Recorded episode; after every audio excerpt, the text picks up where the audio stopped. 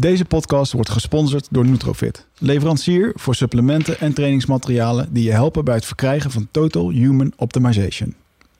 Tevens wordt deze podcast mogelijk gemaakt door Easier. Toon social media content over jouw merk op displays en websites.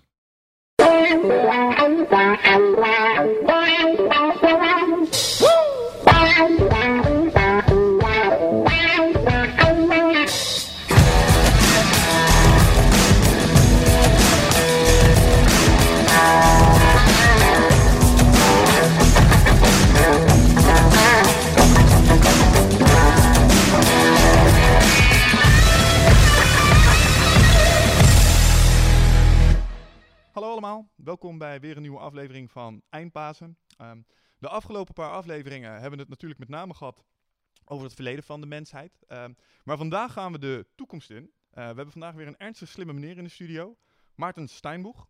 Eh, en eh, hij is professor, doctorandus, in- Dokter doctor, sorry, en ingenieur. ingenieur, hoogleraar in systeem- en regeltechniek aan de TU Eindhoven. En zijn specialiteiten zijn autotechniek, robots en plasmafusie. Klopt? Ja, Ja. dat klopt. Ehm, en Maarten heeft recentelijk een, eh, dan moet ik het goed uitspreken, een Academic Society Award gewonnen. Van het Kiwi. Ja. Van het KIVI, inderdaad. En dat is het Koninklijk Instituut van Ingenieurs. Maarten, ten eerste welkom. Dankjewel. Eh, en ten tweede, wat is een Academic Society Award? Eh, die is eigenlijk voor de eerste keer uitgereikt door het eh Kiwi, het Koninklijk Instituut voor Ingenieurs. En die hebben ze bedacht om aandacht te geven voor mensen die op een aansprekende manier ja, technologische ontwikkelingen of techniek kunnen uitleggen. En ehm, ze vonden dit jaar dat ik eh, die prijs verdiende. Ja, want ehm, ik heb natuurlijk even gekeken waar Kiwi iets dergelijks op beoordeelt. En eh, wat zij met name zei, is de aansprekende wijze eh, waarop Maarten de verbinding weet te leggen tussen wetenschap en maatschappij. Ja. En hoe manifesteert zich dat? Een voorbeeld is dat ik het bijvoorbeeld erg leuk vind om ook college te geven aan kinderen. Mhm. En dan moet je natuurlijk heel goed nadenken hoe je dingen vertelt. Ja. Eh, dus eh, over robots en over, over zelfrijdende auto's, over elektrische auto's. Dat moet je allemaal uitleggen op een manier die kinderen begrijpen. Niet over koude kernfusie, begrijp ik. Ehm, En over plasmafusie en kernfusie, daar praat ik eigenlijk, eigenlijk helemaal niet over in die colleges. Eh, da- daar weet ik trouwens ook zelf niet heel veel van. Dat doe ik wel in mijn groep, die Mhm. plasmafusie. Maar mijn kennis zit toch wat meer op die, op die robotica en die autotechniek. Ja. Maar een voorbeeldje even om- een beeld te hebben bij een kindercollege. Als je wil uitleggen hoeveel eh, kracht er eigenlijk in benzine zit en hoeveel batterijen je mee moet nemen, Mhm. eh, had ik bedacht om als je nou een emmer water neemt en het gewicht van die emmer water, eh, die representeert een zekere hoeveelheid benzine. Stel dat die emmer benzine was, dan kan je Mhm. daar een bepaalde afstand mee rijden. Hoeveel batterijen heb je nou nodig om met een elektrische auto net zo ver te komen als die emmer benzine? Ja. Dus wat ik dan deed in zo'n kindercollege, dan nam ik dus een, een emmer mee. Er zat echt water in, dus die zet ik dan voor op het toneel. En dan vertelde ik ze dat je 240 kilo batterijen nodig hebt om net zo ver te rijden als die ene emmer benzine. En dan liet ik dus kinderen naar voren komen. En dan telde ik af. Dan vroeg ik hoe zwaar ben jij? En dan telden we met z'n allen telden we die gewichten van die kinderen op. En er stonden dus op een gegeven moment een groep, groepje van acht kinderen. Mhm. En samen wogen zij 240 kilo. Ja. En dan zeg je, jongens, jullie wegen samen net zo zwaar als batterijen. Die je dan net zo ver brengt als benzine. En dit is het moeilijke van elektrische rijden. Ja, precies. Is dat trouwens ook echt zo, nog steeds? Dat de status? Dat, ik denk dat het misschien 200 kilo is, dus de efficiëntie van batterijen wordt beter. Ja. Dus je kan er verder mee rijden. Eh, maar het is natuurlijk, natuurlijk het, de belangrijkste uitdaging van elektrisch rijden, is om die range zo te krijgen dat iedereen gewoon lekker een elektrische auto kan rijden. En, Ja. en dat heeft alles te maken met batterijtechniek. Dat snap ik. Maar ja, wat je dus met name, eh, waar je dus eh, zeg maar voor gehuldigd bent, is het feit dat je lastige concepten gewoon goed, eenvoudig weet uit te leggen Zo aan kinderen. En dat ik dat ook leuk vind, want dat Ja. is ook heel belangrijk, hè? dat je gewoon uitstraalt, dat je het gewoon kei gaaf vindt wat je doet. Nou ja, volgens mij enthousiasmeer je gewoon de volgende generatie wetenschappers op deze manier. Niet alleen wetenschappers, ik, heel veel van onze studenten en mijn studenten en promovendi, die gaan het bedrijfsleven in de maatschappij in. Mhm. Eh, en, eh, en een klein deel in de wetenschap. Dus het is, het is ook met name belangrijk om techniek te, te promoten, om mensen enthousiast te maken voor techniek. Want onze maatschappij heeft heel erg veel ingenieurs nodig die echt deelnemen aan de maatschappij. Ja, ik denk dat het ook iets wat alleen maar toeneemt natuurlijk. Ja, absoluut. Ik heb nog even één vraagje. Je bent hoogleraar meet- en regeltechniek. Ja.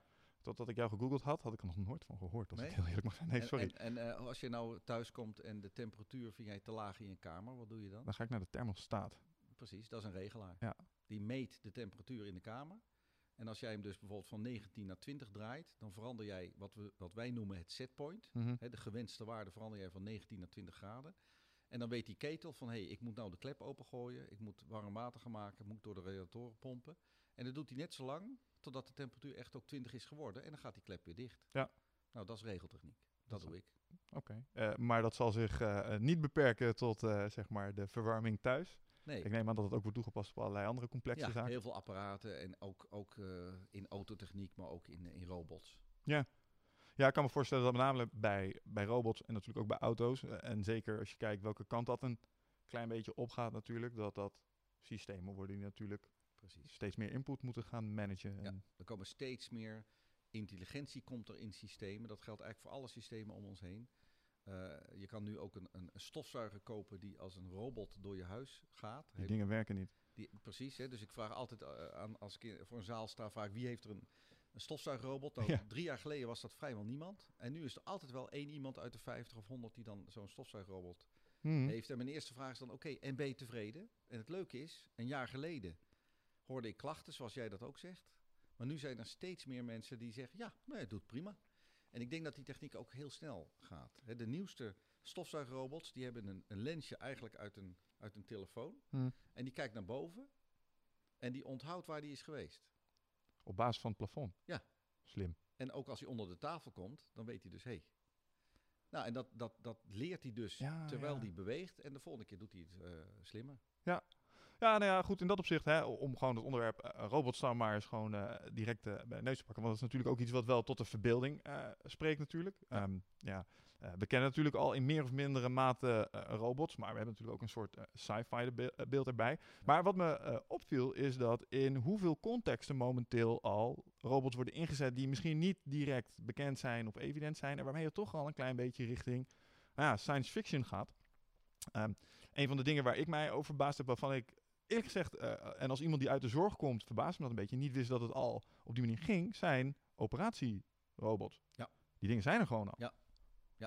Dus eh, dat, dat is eigenlijk de afgelopen tien jaar is dat inderdaad eh, ontstaan. Ja. En dat gaat, dat gaat toch wel sneller nu. Er is met name één merk internationaal wat, wat zich goed, goed verkoopt. Er zijn tegelijkertijd ook wel discussies.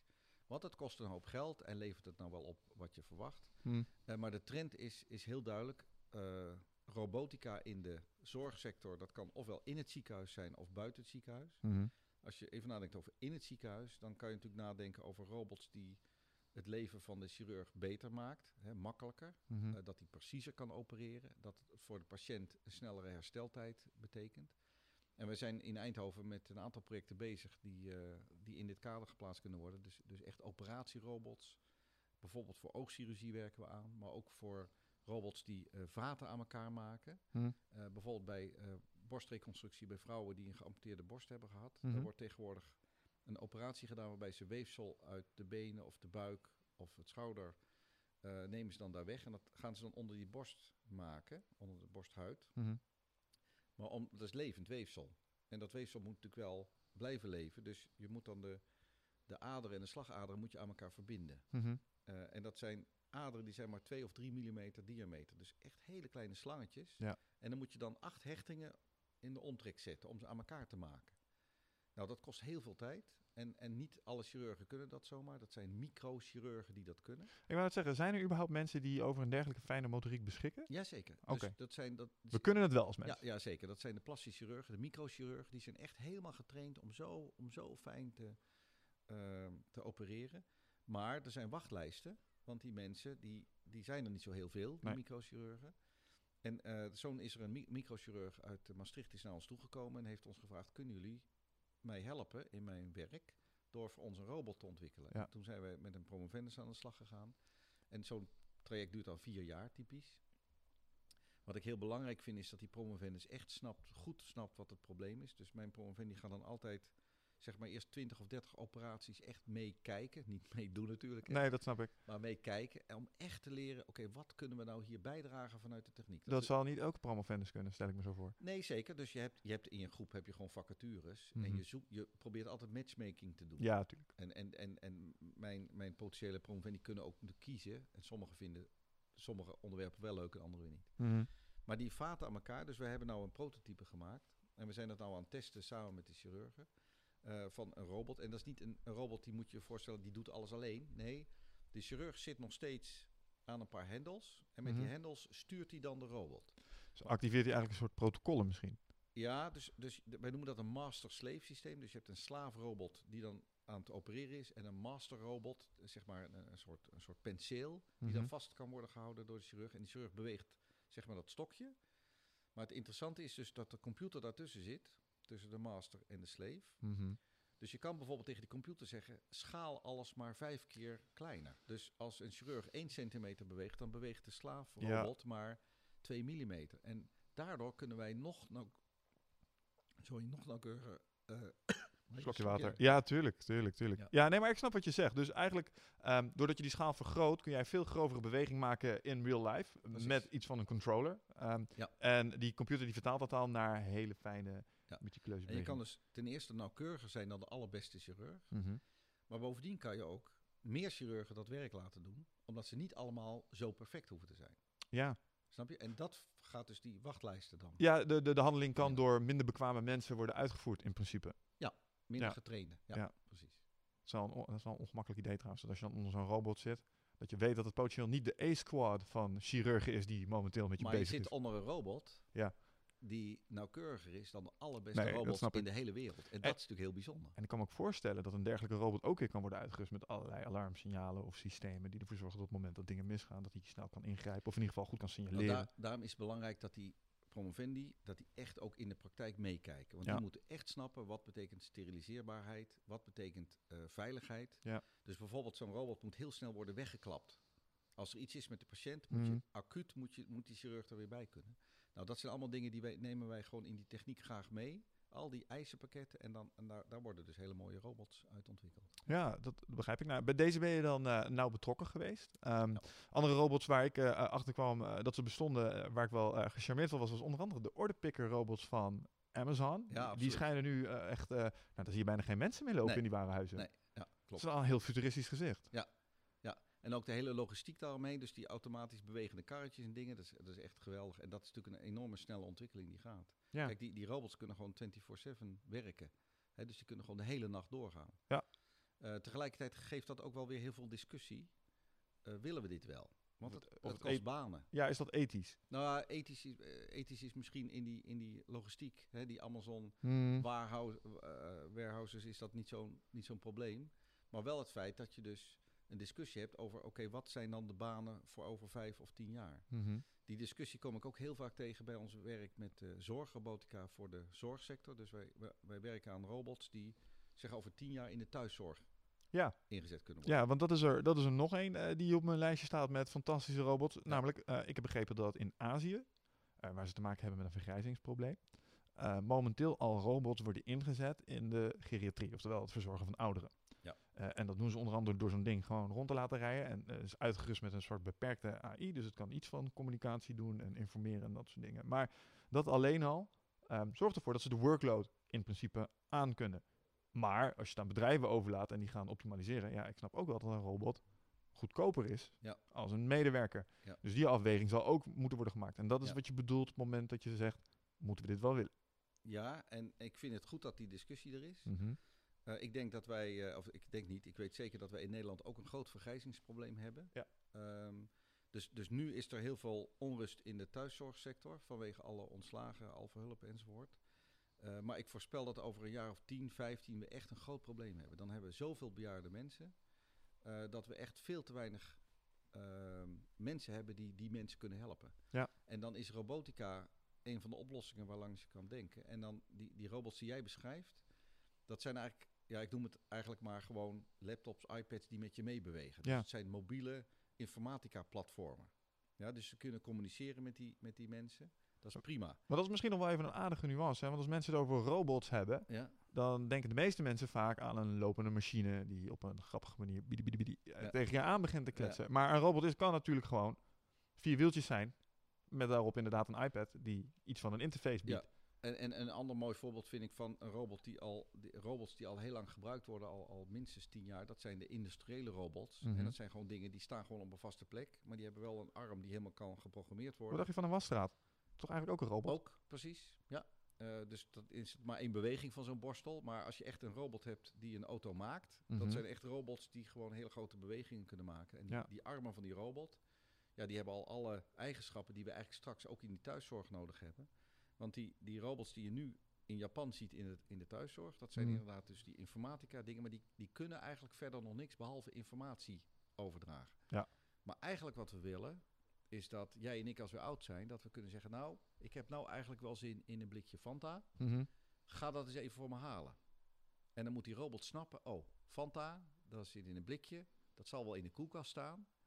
Dus ik ga nou naar de koelkast. En dan moet die robot zelf beredeneren wat ik bedoel met een blikje Fanta. En dan naar de koelkast gaan, de koelkast openen, blikje eruit halen, koelkast dicht en terugrijden. Ja. En dan geven aan mij. Nou, dat, dat eh, zeg maar generiek inprogrammeren, algemeen ontwikkelen. Plus een robot maken die dan zo'n arm heeft die dat allemaal kan Mhm. voor een betaalbare prijs, dat is een hele grote uitdaging. Daar zijn we nog niet uit en nog niet klaar mee. En dat is de ontwikkeling van de komende tien jaar. Ja, dat kan ik me voorstellen. Maar volgens mij is een belangrijk component eh, bij dat onderdeel ook de aansturing van de robots. Op zich natuurlijk, hè, het moet op iets draaien en dat moet dan slim worden. En dan raak je ja, al snel dingen als artificial intelligence aan. Ja. Is dat ook een onderdeel van jouw Ja. expertise daarin bij robots? Ja, in ieder geval van mijn groep. Hè? Dus, Mhm. dus waar het om gaat is dat je, wij noemen dat wereldmodelvorming, world modeling. Dus ik stel je voor, ik ben een robot en ik rijd in een kamer. Ja. Hoe kan ik nou zorgen dat ik nergens tegenaan stoot door om me heen te kijken? Ehm, maar het is wel handig dat als ik een mens tegenkom, dat ik herken dat dat een mens is, want een mens verplaatst zich met een zekere snelheid. Ja.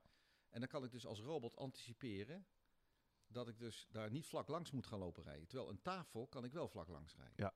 Dus ik moet als robot gaan leren interpreteren wat ik zie. Dus ik kijk met die camera om me heen en ik zie een tafel en ik zie een mens. Maar op het moment dat het uit de camera komt, zijn het pixels, beelden, zonder betekenis. Ja. Dus world modeling gaat eigenlijk over dat je betekenis toekent aan die systemen. Is dat wat ik de laatste tijd vaak ook op het internet zie langskomen? Je hebt nu een of ander Python-script volgens mij van Google. Kun je een plaatje injassen en dan probeert een algoritme probeert daar patroonherkenning op toe te passen. Precies. En dan komen in één keer overal honden en allerlei andere Ja. vage vormen tevoorschijn die wij niet in de lucht Ja. zien, maar omdat het pixels zijn, dat ding probeert vormherkenning toe te passen, dus ineens wel.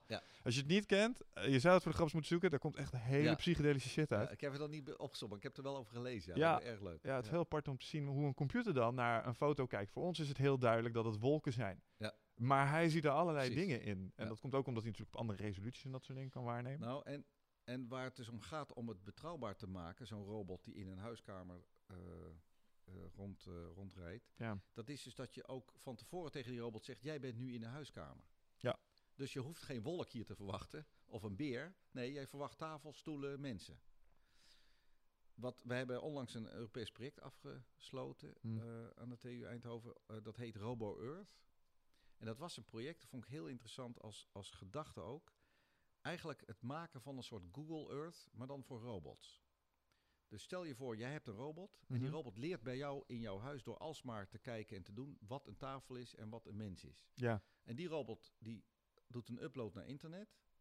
En een andere robot, waar ook ter wereld, kan die informatie gebruiken door als die in een kamer komt, in een andere kamer, met een ander mens, met een Ja. andere tafel, heel snel uit die database te leren, hé, hey, dat is een tafel waarschijnlijk, dat is een mens. Maar eigenlijk heb je het dan al over de Internet of Things.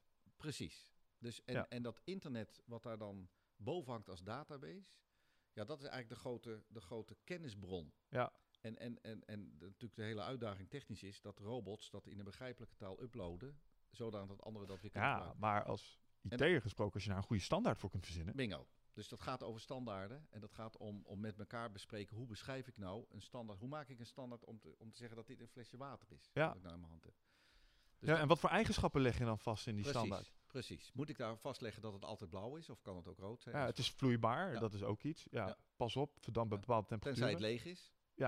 Inderdaad.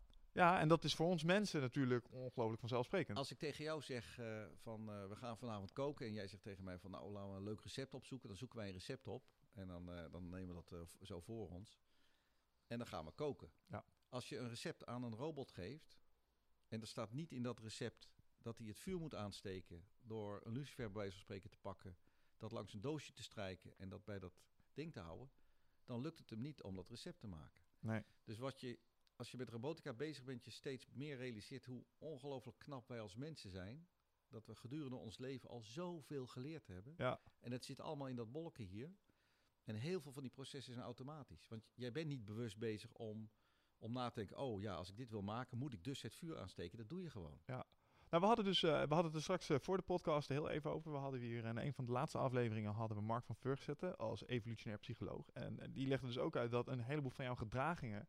ehm, ja, het is het resultaat van miljoenen jaren evolutie. Dat gebeurt vanzelf. Als Ja. ik jou nu iets naar je toe gooi, als vanzelf reageren en vang je dat op. En jij hoeft helemaal niet na te denken over hoe snel dat ding gaat, waar die ongeveer terecht komt. Dat kun je intuïtief allemaal gewoon doen. En dat is een resultaat van miljoenen jaren in de natuur leven en dat moeten doen om te kunnen overleven. Dingen ontwijken achter dingen aanvangen en dat soort dingen. Ja, hoewel, hoewel, eh, een baby kan dat niet, hè? Nee, ja, maar dat moet je leren.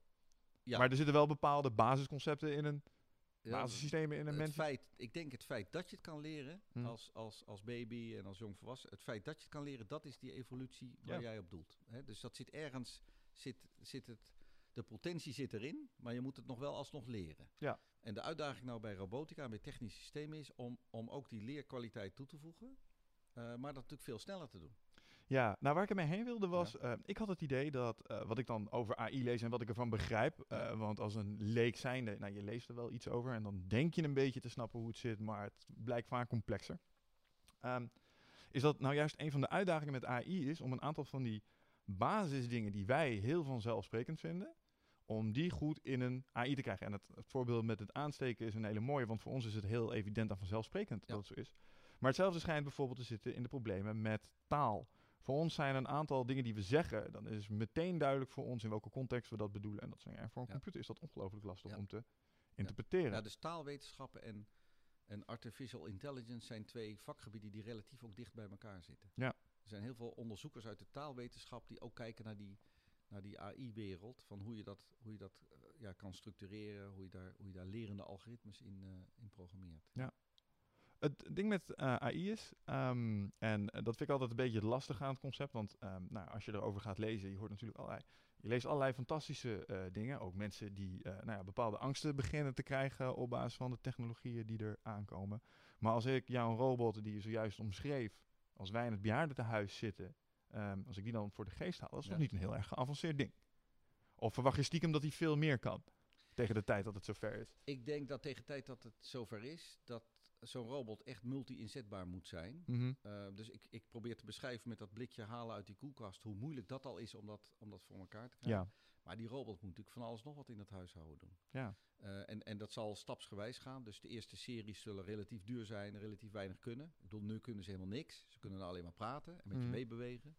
Maar ik hoop dat er over vijf jaar dan er al betaalbare robots zullen zijn die wel iets meer kunnen. ja. En, en ehm, het lijken simpele taken, maar als je dus dieper kijkt in, de, in het, zeg maar, het brein van zo'n robot, ja, dan moet er toch wel heel veel gebeuren. Ja. Overigens, daar zullen we straks misschien nog langer over praten. Een zelfrijdende auto is natuurlijk precies hetzelfde. Ja. Met dezelfde vragen van hoe kan die een wereldmodel maken. Die kijkt ook om zich heen en die, die kan dat ook gaan sharen in een database. En daardoor zou die ook nog sneller kunnen leren. Ja. En daar komt natuurlijk het hele aspect van veiligheid nog eens bovenop. Dus, Ja. dus zelfrijdende auto's, autonome auto's en, en robotica, dat zijn, dat zijn twee vakgebieden die eigenlijk helemaal naar elkaar toe aan het groeien zijn. En dat is natuurlijk ontzettend interessant. Volgens mij wordt een auto straks een robot. Ik zeg steeds, eh, eh, onze voetballende robots, hè, wij zijn vorig jaar wereldkampioen Ja. geworden met voetballende robots. Ja, wat is het verschil tussen een voetballende robot en een auto? Ja, de bal, hè? Ja, daar mag je wat onvoorzichtig omgaan met je omgeving. In het Ja, verkeer eh, zul je ja. daar voorzichtig mee moeten zijn. Ehm, een vraag Nou, die... nou, nou, nou, je zegt dat. Maar je wil geen rode kaart krijgen. Ja, dat is waar. En die robots worden echt uit het veld geplukt als ze botsen tegen anderen. Dat snap ik. Maar eh, er ga- is geen man overboord als het een keertje misgaat. Nee, maar als jouw team een rode kaart krijgt, vind je dat echt helemaal niet leuk. Ja, nee, dat begrijp Dus, ik eh, wel. Maar we kijken wel ook allemaal graag naar Robo Wars. Dus er zit ook wel een bepaalde charme in. Ja, begrijp ik. Dus, eh, vind je dat ook leuk om naar te kijken trouwens? Robot Horse? Ja? Mm, Omdat bestuurd is denk ik iets minder. Nou, ik, het is dat, maar ik vind het hele concept ook, daar word ik niet zo warm van. Ik kijk liever naar een potje voetballende robots. Ja, dat is omdat er een stukje agressie in zit misschien. Ja, da- dat, ja dat, dat vind ik nou niet. Ik bedoel, dingen worden kapot gemaakt. En Mm. ik ben een ingenieur, dus ik wil eigenlijk ontwerpen en bouwen. Nou ja, dat brengt me wel bij een, eh, een item waar ik iets over heb opgeschreven. Want als je kijkt naar eh, autonome platformen, die momenteel worden gecreëerd. Ehm, waar zijn we daar momenteel ook heel hard aan het sleutelen? Ehm, in, het in de militaire sector. Daar wordt natuurlijk gekeken naar drones. Er wordt gekeken naar platformen die je kunt eh, deployen in areas, zodat je er, geen mankracht meer aan eh, toekomt. Ehm, en ehm, die discussie die spitst zich nu, nu momenteel een beetje op, op, toe op hoe autonoom mag je die systemen nou eigenlijk wel of niet maken. Nou, Ja. eigenlijk hoef ik de vraag al niet meer te stellen, want ik denk dat ik al weet hoe we hem gaan beantwoorden. Ja. Ehm, maar, eh, dus als ik jou vraag, joh, wat denk jij van het militariseren van dat soort platformen? Zeg je van, nou, dat vind ik helemaal niks. Aan de andere kant, als ik kijk naar de dingen zoals Boston Dynamics, Ja. ehm, wat natuurlijk wel militair van origine is, Ja. wat voor voortgang die mannen boeken. Ja. Ja, als het leger zich ermee gaat bemoeien, gaan de dingen wel sneller doorgaans. Ja. Dat zal een beetje een spagaat zijn voor je, denk ik. Ja, best wel. Dus hè, voor, voor, voor mensen die luisteren of kijken die, die, die al eh, misschien eh, wat, wat ouder zijn, ehm, die weten misschien allemaal nog die poster van die vrouw voor die koe. Dit zou ik even moeten googlen, maar... Van de PSP. Nee. Nou, ik was 12 toen die poster op ons raam hing Ja, in Driebergen. Dat is een, een blote vrouw die voor een koe staat. ja, klinkt goed. Een geweldige poster. Eh, ik, dus wat ik daarmee wil zeggen, ik kom uit een, uit een heel erg links gezin. Ja, En ik heb eigenlijk nooit, eh, nooit iets willen en ook niet gedaan met eh, militaire toepassingen. Nee. Tegelijkertijd is het natuurlijk zo, dat kan je niet ontkennen, dat al die investeringen in militaire systemen toch ook heel veel goede toepassingen hebben opgebracht. ja uiteindelijk. wat je zei, Boston Dynamics, en ook al, het onderzoek wat is gaan zitten in eh, gewonde soldaten van Amerika die terugkwamen, die bijvoorbeeld een arm zijn verloren, die een exoskeleton krijgen. Ja, Ja, dat, dat is natuurlijk eigenlijk heel erg mooi werk. Dat laat onverlet dat, dat ik de ontwikkelingen best eng vind. In de zin van dat als je oorlogen gaat voeren tussen technische systemen waar geen mensen meer bij betrokken zijn, dan is het natuurlijk heel fijn dat er geen mensen meer doodgaan. Ja. Maar, maar ja, waar gaat dat toe leiden? Eh, Dus, dus, dus ik vind dat we sowieso gewoon geen oorlogen meer moeten voeren. Mhm. En ik denk dat een ontwikkeling naar het helemaal technisch maken, dat, dat, daar, daar zit ook heel veel gevaren in. Ja. Dus, dus ik vind dat moeilijk. Ik, ik doe eigenlijk zelf gewoon geen onderzoek voor militaire toepassingen, omdat ik me daar gewoon niet kan, toe kan motiveren. Dus dat, dat doe ik niet. Nee, dat begrijp ik. Maar ehm, ja, het, het zou natuurlijk maar zo kunnen zijn dat dingen die je ontdekt of die uitvindt van bepaalde algoritmes, die worden daar uiteindelijk misschien ooit eens een keer eh, voor kunnen. ingezet. Ja.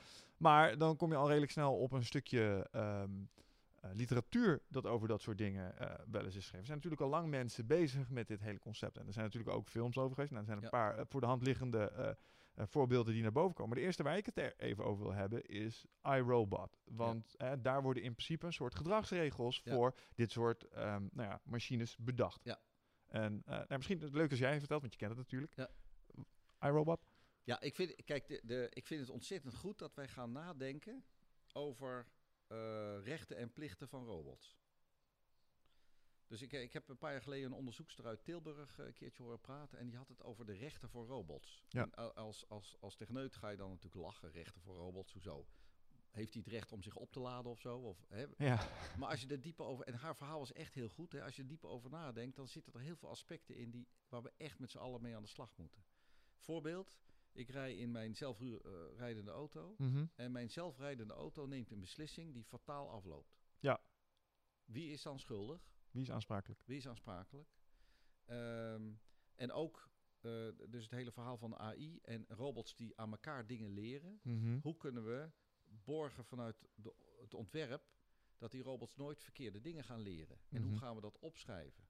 Dat, ik vind dat, dat, dat, dat gaan we oplossen, daar ben ik van overtuigd. Ik ben een positief mens. Ja. Maar we moeten er wel over praten met z'n allen. Maar is dat niet, eh, want dat is natuurlijk de essentie van eh iRobot en het boek van Ja. Isaac Asimov. Joh. Er Ja. zijn drie regels. Ja. Ehm, wat waren de drie ook alweer? Ja, de, eentje was dat een robot nooit eh, mensen iets mag aandoen. Ja. Of dat soort dingen. Ja, ik weet niet. Ja, er zijn een aantal principes Ja. in ieder geval. En dat zou ervoor moeten zorgen Ja. dat het nooit misgaat. Ja. En dan toch merk je dat dat niet zo absoluut is als je denkt. Precies. Want in het boek gaat er dan toch iets plaatsvinden waardoor Ja. Nou ja, dat een discussie Ja. wordt. Nou, en die, die, die film, She heet, die film geloof ik, hè, waarbij een man echt verliefd wordt op een, op een computermodel. Ja. Nou ja, Is dat ethisch verantwoord of is dat juist goed voor de eenzaamheid? Of wat betekent dat? dat is interessant. Want dan kom je ook in het mensenrechten stukje. Ja. Of in het rechten stukje. Kijk, ik denk dat ehm, zolang, en, en dan moet je het weer even over AI hebben. Ik denk dat een hele belangrijke factor daarbij wordt of eh, we op termijn machines gaan maken die zo slim zijn dat ze gaan beschikken over iets wat in de buurt komt van zelfbewustzijn. Nou ja, eh, eh, laat ik eerst zeggen, ik weet niet precies wat zelfbewustzijn is. Ik ook niet. Ehm, wat ik wel zie, en, en dat is ook wat ik vaak in mijn eh, verhalen die ik hou, eh, praatjes die ik hou, lezingen eh, vertel en ook met plaatjes laat zien. De ontwikkelingen in computerkracht gaan exponentieel. Klopt. Elke 18 maanden verdubbelt de computerkracht. Ja. Dat betekent dat je nu kan voorspellen dat je over 10 jaar voor 1000 euro of zo een computer kan kopen die net zo slim is als één menselijk brein. We hebben nu al een computer die net zo slim is als een menselijk brein. Dat is de IBM Watson. Die ze ook inzetten, bijvoorbeeld voor quizzes. En ze hebben die computer ook... Alle recepten van de hele wereld hebben ze in die IBM Watson gestopt. En die genereert nieuwe recepten die ook nog lekker zijn. Ja. Ze hebben die laten benchmarken met artsen. En de IBM Watson maakt betere beslissingen over diagnostiek dan de arts. Ja. Dus die IBM Watson heeft de capaciteiten die eigenlijk voor het eerst iets van de creativiteit van ons mensen, het out of the box kunnen denken, Mhm. in zich heeft.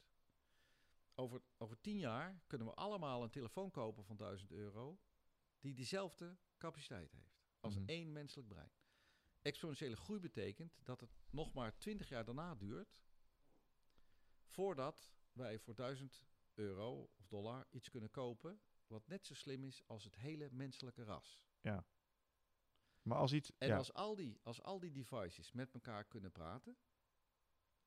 Dus als iedereen een device heeft, 9 miljard tegen die tijd. We hebben allemaal 9 miljard devices die stuk voor stuk allemaal net zo snel zijn. Net, het- net zo slim zijn als het hele menselijke ras. Ja. En die kunnen ook nog met elkaar praten.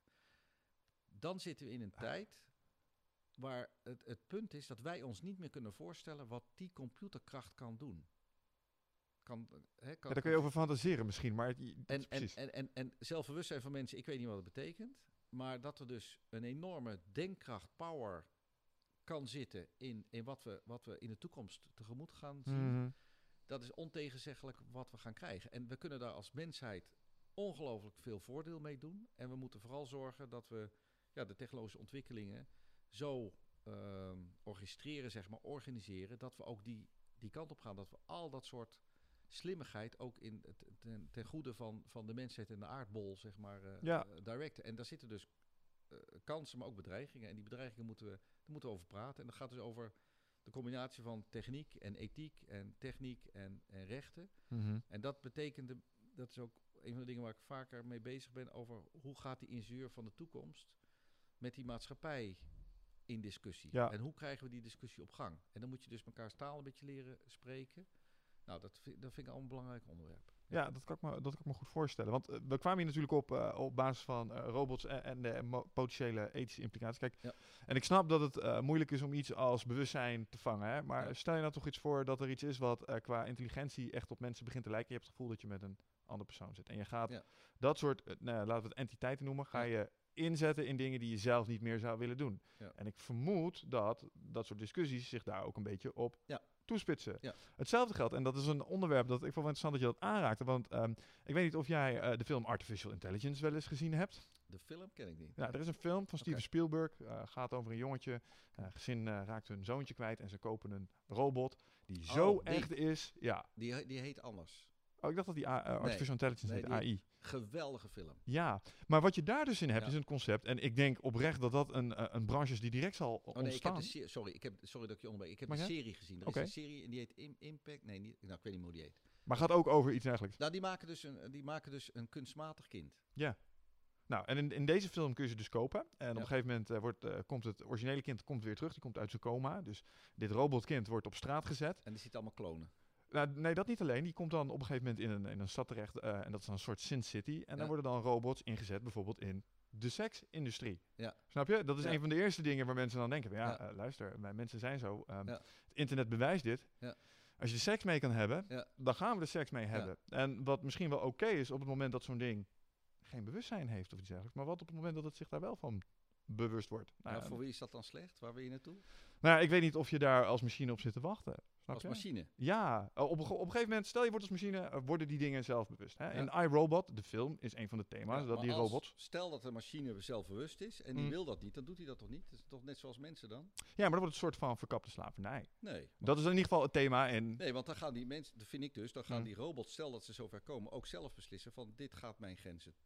Ja. En wat gebeurt er dan? Dan krijg je het Skynet. Scenario, zeg maar. Eh, dan besluiten ze, dit is misschien wel helemaal niet eh, gunstig voor ons als robots. Ja. Laten we die geweldige mensen eens elimineren. En Ja. deze vraag eh, moest ik beloven aan Wigert dat ik deze zou stellen. Je voelde misschien al een klein beetje aankomen. Ja. Ehm, hoe groot is de kans dat er echt inderdaad zoiets zal ontstaan, la Skynet, een, een artificial intelligence die niet het beste met ons als mensen voor heeft? Ach ja, die kans waarschijnlijk? Nee. Maar je, was, je kan wel de vraag stellen, als technologische ontwikkeling doorgaat, Hm. ehm, hoe gaan wij dan zelf ons menselijk lijf en, en onze brains veranderen met technologie? Hm. Dus, dus er zijn al mensen die chips implanteren. Ja. Vind, vind ik heel normaal. Dat doen we bij onze huisdieren ook. Dus waarom niet bij onszelf? Daar zie ik helemaal niet mee. Maar Ligt eraan wat de chips doen. nou ja, gewoon, eh, hè, je kan er de deur bij openen en zo, lijkt me heerlijk. Hè? Mm. Dus prima. Je auto mee starten, noem maar op. Ja. Ehm, maar stel, hè, ehm, er was laatst op tv ook zo'n serie, of vond het erg goed. Stel, eh, er is een pil en die neem jij en dan kan jij ineens in één klap Italiaans leren. Ja, Eh, zou je die pil nemen? klinkt goed. Ja? Ja. Stel, er is een pil dat jij in één klap alle talen van de wereld spreekt. Zou je die nemen? Ja. Oké. Stel dat iedereen die pil zou nemen, zou, zou dat dan tot een toename van de vrede in de wereld leiden? bijv- bijvoorbeeld? Stel, er is een pil dat jij 20 IQ-punten slimmer kan worden. Mhm. 100 IQ-punten slimmer. Zou je die nemen? Ja. Die, die vragen moeten we over nadenken. Hè, want straks kan jij dus een chip geïmplanteerd krijgen in je kop. Mhm. En dan ben je ongelooflijk intelligent. Is dat goed voor jou als mens? Om ineens zo'n stap te maken? Geen idee. Nee. Psychopaat zijn over het algemeen wel bovengemiddeld intelligent. Ja, precies. Dus, dus het zou kunnen zijn dat het hele slechte implicaties voor jouw persoonlijkheid heeft. Mensen Ja. die een hele grote prijs winnen, die, die, soms die komen ook helemaal in de afgrond. Hè. Dus, dus ik denk dat we na moeten denken over waar liggen de grenzen van hoe wij onszelf zouden willen gaan veranderen. En dat, dit heeft te maken met, eh, met dat mergen van robots en mensen. Dus, dus, dus ik geloof dat we heel veel technologische ontwikkeling krijgen. Maar op een gegeven moment gaan we de vraag krijgen, oké, wat noemen wij mens? En wanneer is het een robot? En hoe ver willen we gaan? Ja. Hè, kunstmatige organen komen eraan, geheid hè? Lever, mild, eh, whatever, nieren. Eh, onze brains, misschien ooit. Nou ja, feitelijk heb je het over, over waar onze- cyborgs. Waar is onze ziel dan of zo? Ik, Ja. ik weet niet hoor, ik heb geen antwoorden.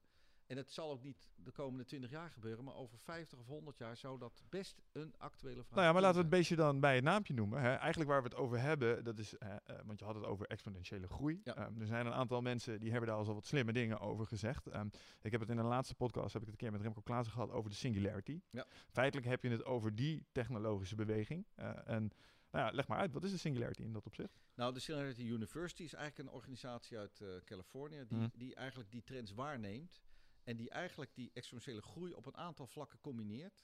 Eh, en, en eigenlijk zijn trendwatchers, zou je kunnen zeggen. Ja. En, en wat zij doen is eigenlijk die trends ja, er verpakken in een verhaal en dat ze mensen ook vertellen van jongens, er gaat iets veranderen. Want Mhm. we zitten nu in een soort van knik van die exponentiële groei, exponentiële groei. En dat gaat niet alleen maar over puur rekenkracht, dat gaat ook over nanotechnologie. Dat gaat over internet, over digitalisering. Het feit dat wij allemaal connected zijn als mensen, als mensheid. Dadelijk zijn we 6,5 miljard mensen connected. Dat betekent dat je als bedrijf die iets wil, anders moet gaan denken. Ja. Uber, we noemen dat wel Uberficatie ook. Uber heeft feitelijk meer taxiritten dan, dan whatever taxibedrijf ter wereld. Mhm. Airbnb heeft in feite meer hotelboekingen dan de allergrootste hotelketens. Ja. Airbnb heeft geen één hotel in bezit. Nul. Dus een, Uber heeft geen één taxi in bezit. Dus je moet anders denken. Op het moment dat je dus, de, dus, dus de waardecreatie van jouw bedrijf kan uitdrukken in een stuk digitalisering, informatisering. Je kan daar internet bij gebruiken en, en de crowd, de mensen. Dan kan je dus de mensen ook gebruiken als, als marketing. Dan kan je de mensen het verhaal laten vertellen. Dan Mhm. hoef jij niks meer te spenderen aan reclame.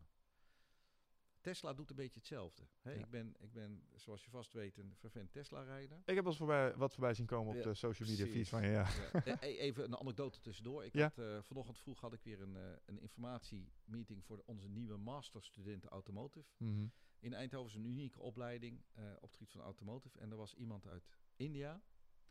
En die, die zag mij vanochtend voor het eerst. En die zei helemaal met sprankeloogjes... Ik ben zo blij dat ik u zie. Ik zeg, hoezo dan?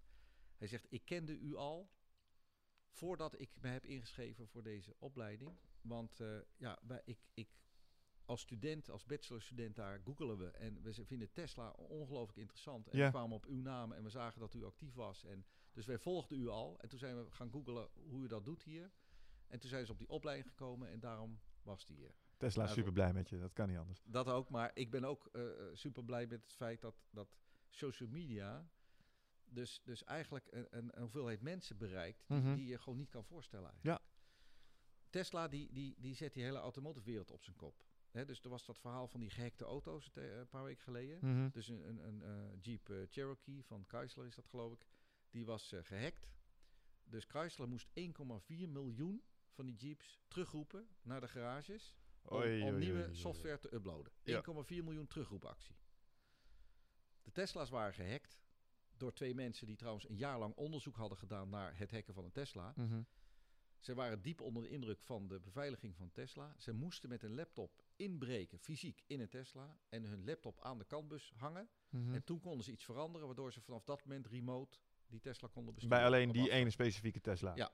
Dus, dus, dus het hacken van een Tesla is wat opgeblazen in de pers. Maar desalniettemin konden ze iets veranderen. Ja.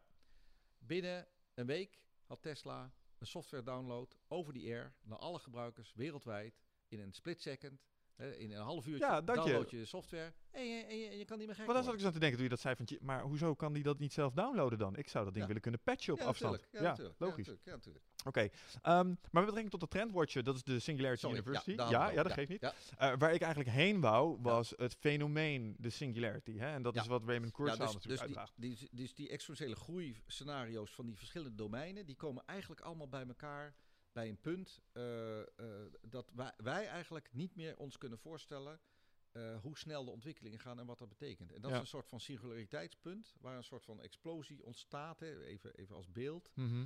van, van kennis en kunde die, kan, die kan, ja, zich ver- verder kan ontwikkelen. Ja, door de synergie van een aantal Precies. technologieën. Hè? Ja. AI is een belangrijke pijler. je je refereerde net aan nano. Bio, Ja. ja. precies.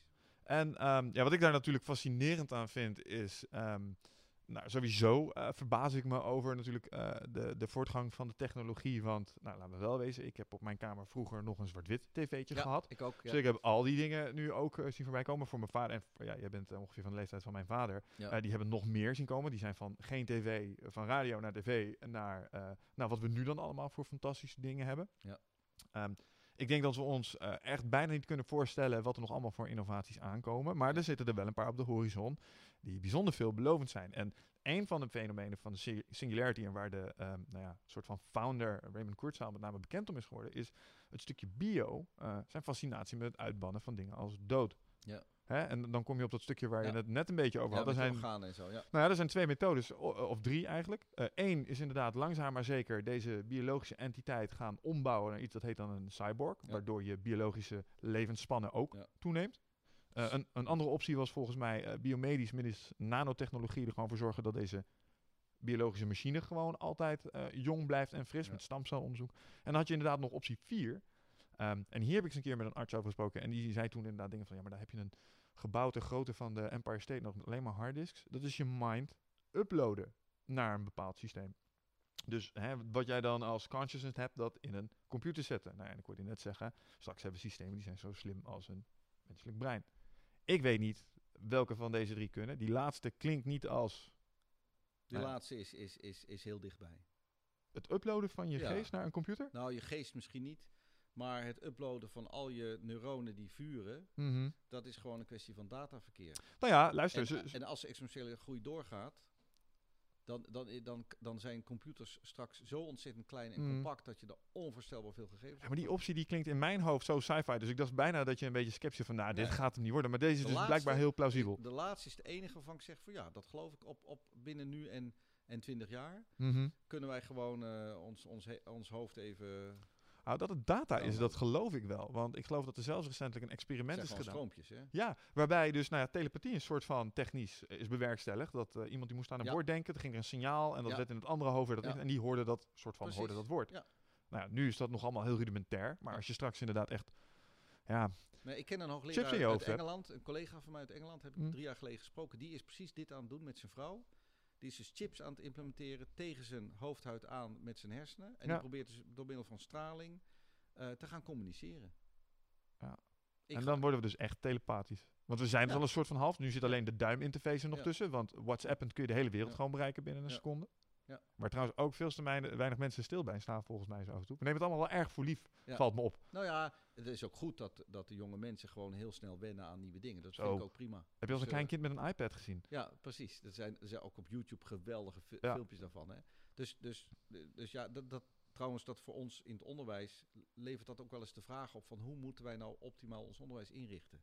Want de, de mensen, de jonge mensen die nu geboren worden, misschien leren die anders dan wij. Wij leren heel serieel, hè, zo zijn we opgevoed. Een Mhm. boek lees je van voor naar achter en Ja. zo. Maar, maar mijn kinderen die zitten al gewoon met zes schermen tegelijk open op hun computer. Weet Ja, je? Dus die, maar- die, die, die, zijn- die, misschien leren ze anders. Ik heb geen antwoord, ik ben geen onderwijskundige. Ik denk dat je daar de eerste stappen al een beetje in genomen ziet worden. En, en dat zit hem denk ik in het... eh, ehm, naarmate we naar digitale systemen toe gaan, dus ook digitale leeromgevingen, eh, kun, je daar, ehm, kun je daarover gaan leren wat het beste werkt. Neem bijvoorbeeld Duolingo. Het is een fantastische website, ik weet niet of je hem kent. Nee. Zo'n website kun je gratis een taal leren. Eh, en je moet elke dag één of twee lesjes doen van Ja. een paar minuutjes, lekker laagdrempelig. En Ja. zij hebben nagedacht over een format waarin dat zo optimaal, didactisch, verantwoord mogelijk je hoofd in wordt gegoten. Nou, die jongens die meten echt wel wat het resultaat is. Ja. En want er zitten tussentijdse toetsjes in en zo. Ja. Dus die kunnen eh, constant eh, itereren in hun aanpak en dan kijken wat het beste werkt. Ja. En het zou me niks verbazen als zij tot conclusies komen. Bijvoorbeeld dat je bijvoorbeeld ehm, dat het ook zal eh, verschillen per taal hoe je het beste kunt gaan aanpakken. En zo kun je dus heel specifiek kun je dingen gaan bijbrengen. Maar dat, dat moet je eerst meten. En dat is het mooie aan deze, deze ontwikkelingen nu. We kunnen alles vastleggen. Want een van de toegepoeste... Wat je trouwens bes- besprak nou net, is echt regeltechniek, hè? Echt? Regeltechniek. Namelijk meten van de consequentie van dat leren van die taal. Ja. En dan vervolgens terugkoppelen naar hoe je dat nog beter kan leren. Dat Ja. is een regelsysteem. Ja, een softwarematig regelsysteem, maar in principe hetzelfde concept. Daarom. Ja. Dat wou ik even zeggen. Ja, ja, nee, oké, helder. Ja, nou, een van die dingen, hè, als je het dan hebt over meten en meten regelsystemen, dan kom je, als het om mensen gaat, en misschien ook wel een beetje aansluitend op eh, dat, eh, het leven verlengen, eh, een van de eerste stappen daarin is, die is nu ook gaande, is een stukje quantified self. Hè, dus dat vermogen om biometrische gegevens over jezelf vast te leggen. Ja. De meeste mensen doen het al. Een heleboel mensen experimenteren met Fitbit-trackertjes. Ehm, als die nieuwe eh, iPhone Watch een beetje gaat aanslaan, die doet ook allerlei biometrische gegevens. eh, oh, je hebt hem om. Je hebt hem gewoon om. Jij trackt met, eh, met Apple Health nu je biometrische gegevens ook? Nou, niet helemaal. Ik kan mijn hartslag meten. Eh, en ik heb zo'n eh, activiteitenmeter erop. Ja. En dat heb ik tijdens de vakantie met mijn vrouw ontzettend veel. Kijk, ik ben vandaag redelijk actief geweest. Met nou, dit is, nou, dankjewel. Dit is exact. Kun je Dus- even voor de camera houden? Jazeker. Dus eh Ja, je staat kan je uit. het zo zien? Ja. Nee, maar hij staat uit op het moment dat ik... Kijk, Oh ja, oh, dat is die slim in. Ja, Ja. ik zag het. Dus als je hem zo houdt, dan gaat hij weer uit. En als je hem dan naar je toe legt, gaat hij aan. Ja, Ik kan mijn Tesla hiermee openen en starten. echt. Ja. Dat is nog één stap verwijderd bij Kit, get me out of here. Eh, dat is één. En je, kan er trouwens ook mee bellen, want je, je praat er nou tegen. Ja. Eh, ik had eh, vanochtend vroeg, de eerste, mijn vrouw was al met de trein naar de werk. Ik had het eerste telefoongesprek wat ik echt met mijn watch heb gedaan. Maar kun je ook op zo'n manier tegen praten of sta je echt zoals alsof nee, je tegen nee, Kit zo, praat? ik heb ge- geprobeerd met haar. Van als, als ik zo zit, kan ik gewoon met haar praten. En dan, dan hoor ik het goed en zij verstaat mij goed. Gaaf. Hoe is de battery life? Eén dag. Ja, oké. Ah, dat is redelijk. Dat is prima. Ja, voor Dus, mijn iPhone is niet eind, beter. aan, dus, aan, aan het eind van de dag heb ik 70, 70% gebruikt, 30% left of zo. Meestal. Dat is prima. Mooi. Maar dit soort systemen is exact wat ik bedoel. Want dit is natuurlijk stap 1. Ehm, maar, eh, want ik zei al, vanuit een sportief eh, perspectief is Ja. dat natuurlijk ontzettend interessant. Nou, dit doet een aantal basisdingen. Ja. Maar ik heb ook wel eens bijvoorbeeld eh, Tim Ferriss, dat is een biohacker. Is een auteur die schrijft over dingen. En die heeft toen het al zo'n paar jaar geleden alweer, had hij het over chips. Kon je inbrengen. En die gaven hem bloedwaardes door. Oké. Zijn cortisolwaardes, Ja. zijn adrenalinewaardes, zijn Ja. testosteronwaardes. Nog een aantal van die bloedwaardes die interessant zijn voor sporters. Ja, om te kijken, insuline, om te kijken hoe je reageert op eten, Eh, slaap. eh, nou, dat soort dingen. De slaap is ook een mooi voorbeeld trouwens. Ik, eh, ik heb het zelf ook een tijd lang gedaan. Is bijvoorbeeld je slaappatroon kun je met Ja, een iPhone. Heb ik gedaan. Dat vond ik zo leuk om te zien. Ja, hè? Vond ik zo vet. ja, maar meteen balen als je dus een slaapscore Ja. van onder de 8.8 had of zo. Dat was, oh, ik heb slecht geslapen geweldig. Ook dat grafietje daar, ik vind het heerlijk. Getallen en plaatjes vind ik erg leuk. Ja? Ja. Ja, maar de truc is dus dat, ehm, want we hadden het voor de podcast had het even over mijn carrière hiervoor. Nou, IT'er geweest in de zorgsector, maar ook in de medische diagnostiek. Dus laboratoria en medisch diagnostische centra automatiseren. Ja. En die mannen die zitten nu helemaal op big data. Waarom? Die willen alles een beetje vastleggen. Zij het geanonimiseerd, dus maak je geen zorgen over je privacy en dat soort dingen. Maar waarom? Omdat zij plots verbanden kunnen gaan trekken Precies. Ehm, tussen, eh, nou ja, bijvoorbeeld eh, eetgedrag, eh, bepaalde waardes, bepaalde ziektebeelden. Ja. Het is niet voor niets dat Google tegenwoordig in staat is om griepgolven te voorspellen. Waarom? Op basis van het zoekgedrag van mensen. Precies. Dat is gewoon big data. Ja. Ik En denk dat data science, ik vind het woord vastleggen niet helemaal goed. Het gaat om monitoren, hè, meten. Mhm. Maar ik denk dat data science, dus het omgaan met data, dat het de komende tien jaar een ongelooflijk belangrijk vakgebied wordt. Ja, maar als jij eh, over de geschiedenis heen wil gaan, eh, onderzoek wil gaan doen, correlaties wil gaan vastleggen of eh, causale verbanden wil gaan trekken, dan moet je toch opslag doen. Moet je toch bewaren. Ja, ja, nee, je moet wel opslaan. Maar de, de kern is natuurlijk dat je, dat je data vergaart. Oh zo, ja, ja, ja, En- en om een later en- analyse op te En doen. dat je dat opslaat is natuurlijk triviaal. Ja, ja, oké, Dat is ja, helder. Ja. Ehm, maar wat je, dan, eh, wat je dan merkt is dat die mensen, dus, en daar komt AI dan volgens mij weer om de bocht kijken. Stel, ik heb een hele bak data over mensen met een oncologische, dus kanker. Ja. En ik heb ook gegevens over hoe ze hebben bewogen en over wat ze hebben gegeten. Ja. Ja. Succes. Dus, dus wa- wat we bijvoorbeeld hebben zijn genetische algoritmes. Dat zijn eigenlijk zoekalgoritmes, Mhm. optimaliseringsalgoritmes. De uitdaging bij al dat soort wiskundige technieken is dat het voldoende snel gaat. Ja. Want, want als je heel veel data hebt en je hebt niet zo'n slim algoritme, dan duurt het gewoon veel te lang voordat je een antwoord hebt. En als jij als arts bijvoorbeeld diagnostiek wil doen en je hebt alle meetgegevens en je wil, je wil de meetgegevens van jouw patiënt eh, correleren, matchen aan wat er dan Mhm. op internet bekend is over dat zo'n soort van ziektebeeld, dan wil je gewoon met één druk op de knop je antwoord hebben. Ja. Dan wil je niet een half uur wachten op een een van de optimaliseringsprogramma. Nee, en die, zoek, en die zoekmechanieken die zijn nu nog eigenlijk gewoon traag. Nou ja, de, de data neemt snel toe. Mhm. Dus de algoritmes moeten ook sneller worden. Ja. En, en eh, het vakgebied van data sciences is juist bedoeld om, om daar dieper naar te kijken. En er zitten hele, hele bekende informatici zitten gewoon echt elke dag na te denken over hoe je daar wiskundige technieken onder kan leggen om dat veel sneller te doen. Data, ik zei vandaag nog tegen een interviewer van, eh, van een krant in, de, in een telefonisch interview, data is de goudmijn voor de komende tien jaar. Ja. Dat geldt voor autonome auto's die data genereren, waar ze rijden, kijken ze om zich heen. Die data is wat waard. Ja. Van wie is die data, is dan natuurlijk een belangrijke vraag. Is dat Aha. van jou als bereider, of is dat van de fabrikant van de auto, of is dat van de software? Zal leverancier? heel erg liggen, denk ik, aan het uiteindelijke businessmodel wat het succesvol gaat maken. Bingo. Maar, Wat- maar data is goud waard. In alle domeinen van onze samenleving. Ja, maar ook een, eh, tevens een ongelooflijk, het kan ook ja, goud waard, maar die waarde zit hem in het feit dat het onze voortgang ongelooflijk voort kan gaan sturen. Want nog nooit in onze geschiedenis hebben wij het vermogen gehad om zoveel vast te leggen over Precies. alles wat er om ons heen gebeurt. Precies, precies, precies. En, en dat stuk, die, dit, dat komt dan samen met die exponentiële groei. Mhm. Hè, dat je dus de rekenkracht zo snel ziet eh, toenemen. Dat je, dat je de Internet of Things, hè, dus eh, we hebben binnenkort miljarden apparaten die met het internet verbonden zijn. Ja. Wat, wat betekent dat? Wat kan dat ja, ons opleveren? Wat kunnen we daarmee doen? Mhm. Dat, zijn natuurlijk Ja, dat is het mooie aan, aan technologie en dat soort dingen. Dat zou je nog wel eens verbazen. eh, wat, daardoor, wat daar ineens door ontstaat. Ja. Dingen die we op dit moment nog helemaal ons niet kunnen Ja. voorstellen. Maar dat Moeten we, komt ook omdat... niet, moeten we ook niet proberen. Hè? Moet je een beetje laten gebeuren. Precies. Je moet, je moet in die zin accepteren dat je echt niet goed kan voorspellen. Je moet wel blijven nadenken wat zou kunnen gebeuren. Eh, eh, er is zo'n prachtig filmpje uit Amsterdam over de mobiele telefoon. Ja. Ik weet niet of je die wel eens gezien hebt. Nee. Uit 1999, dat is 16 jaar geleden. Toen, Mhm. ze, toen eh, interviewden ze mensen. Zou jij een mobiele telefoon willen hebben? En al die mensen antwoorden, een mobiele telefoon? Wat heb ik daar nou aan? Ik heb toch een, een telefoon thuis. Als ik iemand wil bellen, dan, dan ga ik naar de telefoon. Ja, en als, ze als ze me niet kunnen bereiken, ja, dan sturen ze maar een briefje. Aha.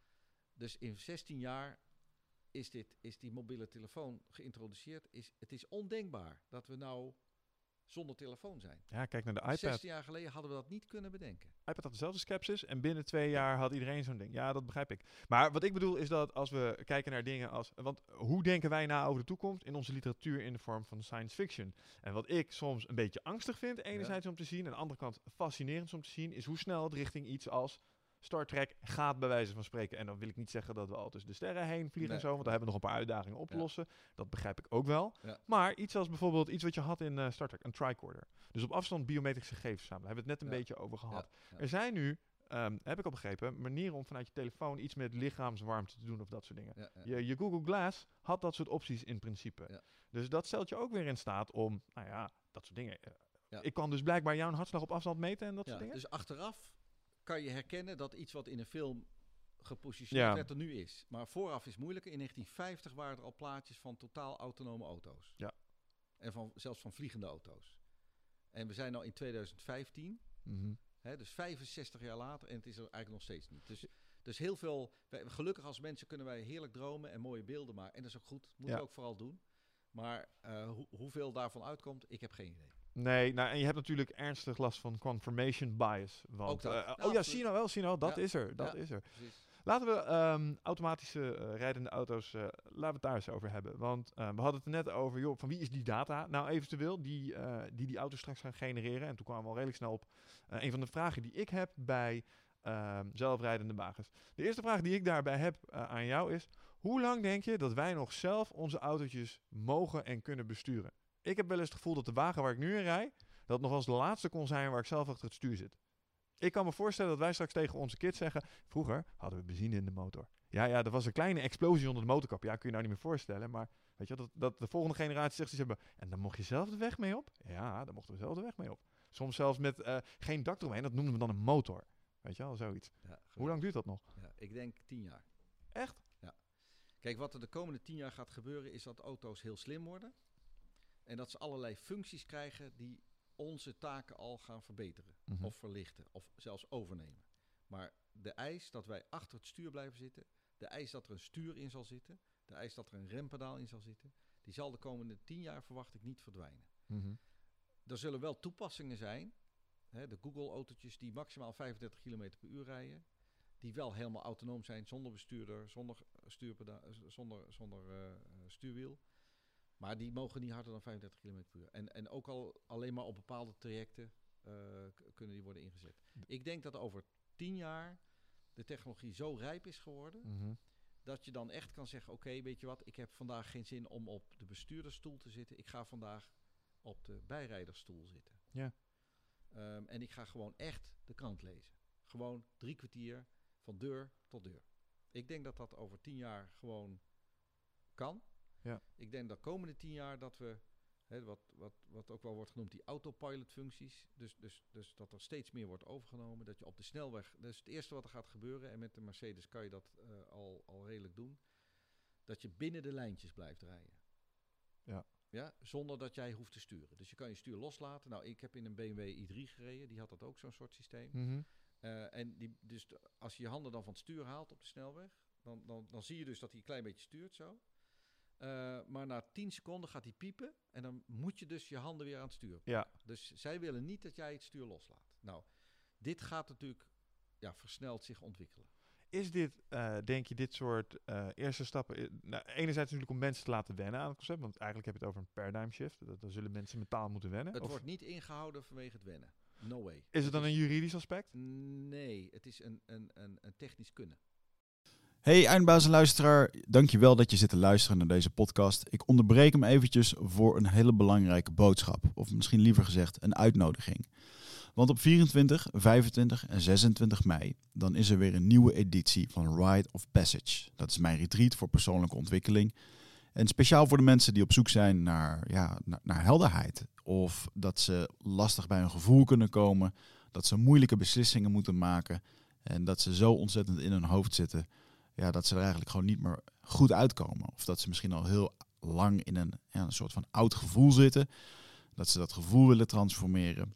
Of misschien wil je gewoon een oud stuk achter je laten. Ergens een punt achter zetten.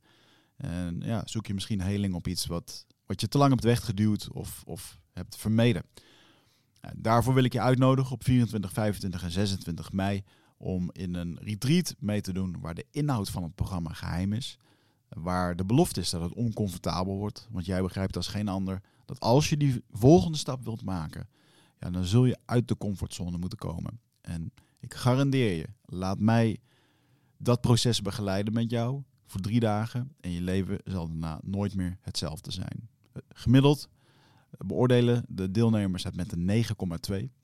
En daar ben ik ontzettend trots op. Er is ook een money back guarantee. Heb je de drie dagen vol, volbracht en vind je het niks, krijg je gewoon je geld terug. Dus het enige risico wat er is, is dat je gelukkiger kan worden. Ik zie je op Bride of Passage. Ga naar wichertmeerman.nl en klik op Retreat. Oké, dus het, want eh, ik heb wel eens een filmpje gezien van een, eh, zo'n Google-wagentje. Ja. Eh, en dat is dan nog wel de eerste, het prototype. Maar dat jaagt gewoon redelijk succesvol, Ja. behoorlijk autonoom Ja. over straten heen. Maar als je dat gewoon zo groot zou uitrollen, ja, met alles wat er kan ontstaan. Ja. Eh, sneeuw, over, overstekende honden ineens, whatever. Mhm. Hè? En er is één ongeluk, ja, dan is het dan klaar. ben je dead. Hè? Dus, dus je moet gewoon zorgen dat, dat die technologie echt super betrouwbaar is en robuust is. En, en, en dat moet je stap voor stap doen. Maar dan komt het natuurlijk echt op stoom. Want een van de voordelen die ik direct zie bij zelfrijdende auto's is bijvoorbeeld het oplossen van het fileprobleem. Denk je? Nou ja, eh, Ik denk dat er meer files komen. echt waar? Ja. Eh, maar je had het net over de Internet of Things. Want ik kan me dan voorstellen. Ja. Ja. ik kan me dan voorstellen. Het eerste wat ik zou bouwen is iets wat ervoor zorgt dat die dingen met elkaar praten. En dat dat ervoor gaat zorgen dat die dingen netjes op een rijtje gaan rijden. En dat als er een ongeluk gebeurt, is dat we allemaal voortsorteren. De snelheid over de, de hele linie aanpassen. Maar dat is dus een Nee, droom die je nu aan duigen gaat nee. helpen, begrijp ik. Nee, maar zoals jij het uitlegt, ben ik het wel met je eens. Oké, Maar puur de autonome auto, ja. die hoeft niet verbonden te zijn. Oh zo. Nee, nee, ik stel me wel voor dat dat ding in een netwerk hangt waarbij die communiceert met alles om zich heen. Dat is de voorwaarde om dit te kunnen doen, lijkt mij. Juist. Maar de huidige autonome auto's, die worden nu zo ontworpen. Ja, het zijn echt eh, unieke enti- entiteiten op zich. Ja, en die zijn met name helemaal gericht op dat de auto zelf veilig is. Ook voor andere gebruikers. Mhm. Die, die proberen alles te monitoren. En maar de, de veiligheidszone tussen auto's, die zal eerder vergroot worden door autonoom rijden, voorlopig, Ja. dan verkleind. En daarmee krijg je toename in files. Plus, als een auto echt autonoom wordt, dan mag iedereen in de auto stappen. Klopt. Dus je krijgt ineens veel meer rijbewegingen. Want al die mensen die nu geen rijbewijs hebben, Ja. die pakken de auto. Nou, ja, dan kom je op de businessmodellen. Ik kan me voorstellen dat je straks, eh, nu als je, zoals je green wheels hebt, hè, dan kun je gewoon, heb je een abonnementje, kun je een willekeurige auto, die staan op vaste Ja. plekken geparkeerd, kun je Ja. gewoon eh, huren voor een Ja. uurtje. Ik denk dat dat ook gaat gebeuren met dat soort machines. Als je dat even doorredeneert, dan, dan, dan zijn er berekeningen waarbij je kan uitrekenen dat je ongeveer eigenlijk maar 10% van de auto's nodig hebt van die we nu hebben. Ja, dat kan ik me voorstellen, ja. Want, want mijn auto die staat 90% van, van de tijd niks te doen en daar kunnen dus negen andere mensen gebruik van maken. Ja, maar daar heb je misschien wel te maken met een paradigm shift. Want, ehm, Absoluut. want, dat is, want de auto is een verlengstuk van je persoonlijkheid. Daarom, mijn Tesla krijg jij niet mee. Nee, hè? Nee. Nee, en je gaat hem ook niet laten vervangen door een of andere generiek koekblik eh, dat Nee, voor je deur stopt waar je in kan stappen. Nee, waar precies. daarvoor ook al vijf mensen in hebben gezeten, Ja. want dan krijg je hetzelfde als een Ja. bus. Tenzij je midden in de stad woont, want dan baal je van je auto. Want dan heb je echt een vet probleem. Daarom denk ik dat Green Wheels ook succesvol is Daarom, in dat soort. Daarom. Ja. Dus de verstedelijking die gaat ook helpen. Nou, uiteindelijk gaan we natuurlijk wel dat fileprobleem oplossen met, met slimme auto's. Maar het zijn met name de connected auto's. Dus wat jij zegt, dat treintje rijden met auto's. Mhm. Dus auto's die, die zo achter elkaar aanrijden, die aan elkaar vertellen eh, hoe, hoe, welke afstand ze hebben. Kijk, dan kan je echt op, op 50 centimeter rijden van elkaar. Ja. Terwijl je toch 120 km per uur rijdt. Dan ga je het fileprobleem oplossen. Ook al omdat je niet die shockzweef krijgt. Eh, TNO heeft dat onder meer aangetoond. eh, tussen Helmond en Eindhoven op de snelweg. Hè, dat je dus van die schokgolven krijgt. Omdat mensen gewoon niet eh, goed, snel, voldoende Ja. reageren. Maar een, een stukje vertraging hebben. En daardoor krijg je een soort, soort van lopende golf. Je hebt een heel mooi gifje op het internet die Ja, dit hele TNO in, in, in dat cirkeltje Ja. laat zien. Ja. Ja, wij zijn bezig om dat cirkeltje na te bouwen. Ja, met robotjes of iets dergelijks. Nee, nee, met de auto. Oh, echt met gaan, auto's, Wij gaan die ja. proef nog een keer. Oké, ja. Ja, Ja, ja, want dat maakt het in één keer heel duidelijk Ja, hoe dat nou in ja. principe werkt. Briljant Ja. filmpje. 30, en een- 30 jaar oud. Ja. Een ander bijkomensvoordeel is op het moment dat je inderdaad die rijafstand kan gaan gaan vergroten, dan is die 120 km per uur op, zich, op zich ook niet eens meer zo'n harde variabele. Op het moment dat het allemaal autonoom wordt geregeld zijn computer kan, besluiten vele malen sneller maken. Dus je kunt de snelheid ook gaan opvoeren. ja, d- je ziet toch wel dat de verliezen van het rijden snel toenemen met de snelheid. Want dan wordt het aantal computaties dat je nodig hebt om Nee, nee, de tegenkracht van de wind gaat met het kwadraat van de snelheid omhoog. Oh. oh, je kan als een auto maar, met een auto maar op een bepaalde Nee, maximum snelheid goed optimaal rijden of zo. nee je, je kan wel harder, maar het kost veel meer energie. Ja. En ik denk, zolang energie niet gratis is, dan moeten we gewoon nadenken over de duurzaamheid van onze aardbol. En Ja. dan moeten we dus. Ik vind het onzin, ik vind het echt niet kunnen dat je in Duitsland nog steeds gewoon whatever hard mag rijden. Ik vind dat we dat ons milieu niet kunnen aandoen. Mhm. En, ja, oké, het, het gaat hem puur om de CO2-uitstoot die je daarmee bewerkstelligt. Ja. Een voordeel van autonome auto's is waarschijnlijk, eh, waarschijnlijk ook de toename van elektrische Zeker. wagens. Ja. Eh, maar je hebt net iets geschetst over, eh, helemaal aan het begin, over de hoeveelheid kilo's batterijen Ja. die je nodig hebt om een redelijk eenvoudig, een klein emmertje met benzine te, Te kunnen vervangen, evenaren. ja. Dat is dus eh, ook weer een van die zaken die misschien op het moment dat de synergie tussen al die andere technologieën gaat ontstaan. Eigenlijk Hoort dat ook bij Moore's Law? Zeg Oh, absoluut. Dus, dus kijk, batterijen zijn uiteindelijk hardware. Hmm. Eh, dus dat gaat niet zo hard als, als rekenkracht zomaar. Maar het heeft er wel veel mee te maken. Maar de En- rekenkracht wordt toch ook gegenereerd door hardware? Ja, op een bepaalde manier wel. Chips. Ja. Maar, maar, de, maar de materialen daarvan, dat gaat niet om bulk materialenwerking. Hoe zit dat trouwens? Daar heb ik nog een- klein zijstapje voordat we dat, eh, waar we het net over hadden. Maar ehm Moore's Law zegt dus eh, dat het exponentieel groeit. Elke 18 maanden verdubbelt Ja. Maar ik heb ook eens een keer begrepen dat er wel een soort harde limiet lijkt te zijn. Want die groei die wordt met name gerealiseerd door het steeds kleiner maken van de Ja. chipjes op de vierkante. Ja. En dan heb je nanotechnologie. Ja. En dan zit je op atomair niveau zit je dat te doen. En toen was de stelling die ik daar ooit eens over heb gelezen. Ja, maar dat is dus eindig, want je kan niet veel lager als dat. Waar komt dan die extra rekenkracht vandaan? Ja, dan heb je iets als quantumcomputers. Ja. Maar daar snap ik helemaal niks van. Nee, ik ook verder niet. eh, maar dat zijn natuurlijk wel... Kijk, wij verwachten eigenlijk... Overigens is het goed te noemen. eh, dat vind ik toch, dat mogen we trots op zijn. De eh, eh, industrie die het mogelijk maakt dat wij wereldwijd exponentiële groei hebben, Mhm. dat komt door ASML. En dat is? ASML is een bedrijf in Veldhoven, is ontstaan vanuit Philips. En die maken eigenlijk machines om chips te maken. Rekenchips. Ja. En omdat ASML die machines zo goed kan maken, kunnen die chips steeds kleiner en nauwkeuriger worden. Mhm. En die machine is het allerbelangrijkste. Het is eigenlijk de hart van de een productiefabriek van chips. Ja. ASML heeft 85% van de wereldmarkt in dit soort machines. Dus 85%. Je zou, je, kunnen, je zou kunnen zeggen 85% van alle chips, IC's, hè, in alle elektronische apparaten en Mhm. systemen over heel de wereld, 85% is gemaakt op een machine uit Veldhoven. Ha, of all places. Bijzonder, hè? Ja, dat is heel opmerkelijk. Dat is trouwens de reden ook dat Singularity University waarschijnlijk zijn eerste Europese hoofdkwartier hier in Eindhoven gaat maken. Ja, ASML maakt dat mogelijk en dat is gewoon een Nederlands bedrijf. Die exponentiële groei die kan alleen maar doorgaan als wij die chip steeds maar nauwkeuriger kunnen maken. precies. Nou, ASML is nu bezig om van bijna niet meer zichtbaar licht over te stappen naar röntgenbelichting. En dan ga je ineens een, factor 10 nauwkeuriger chips kunnen maken.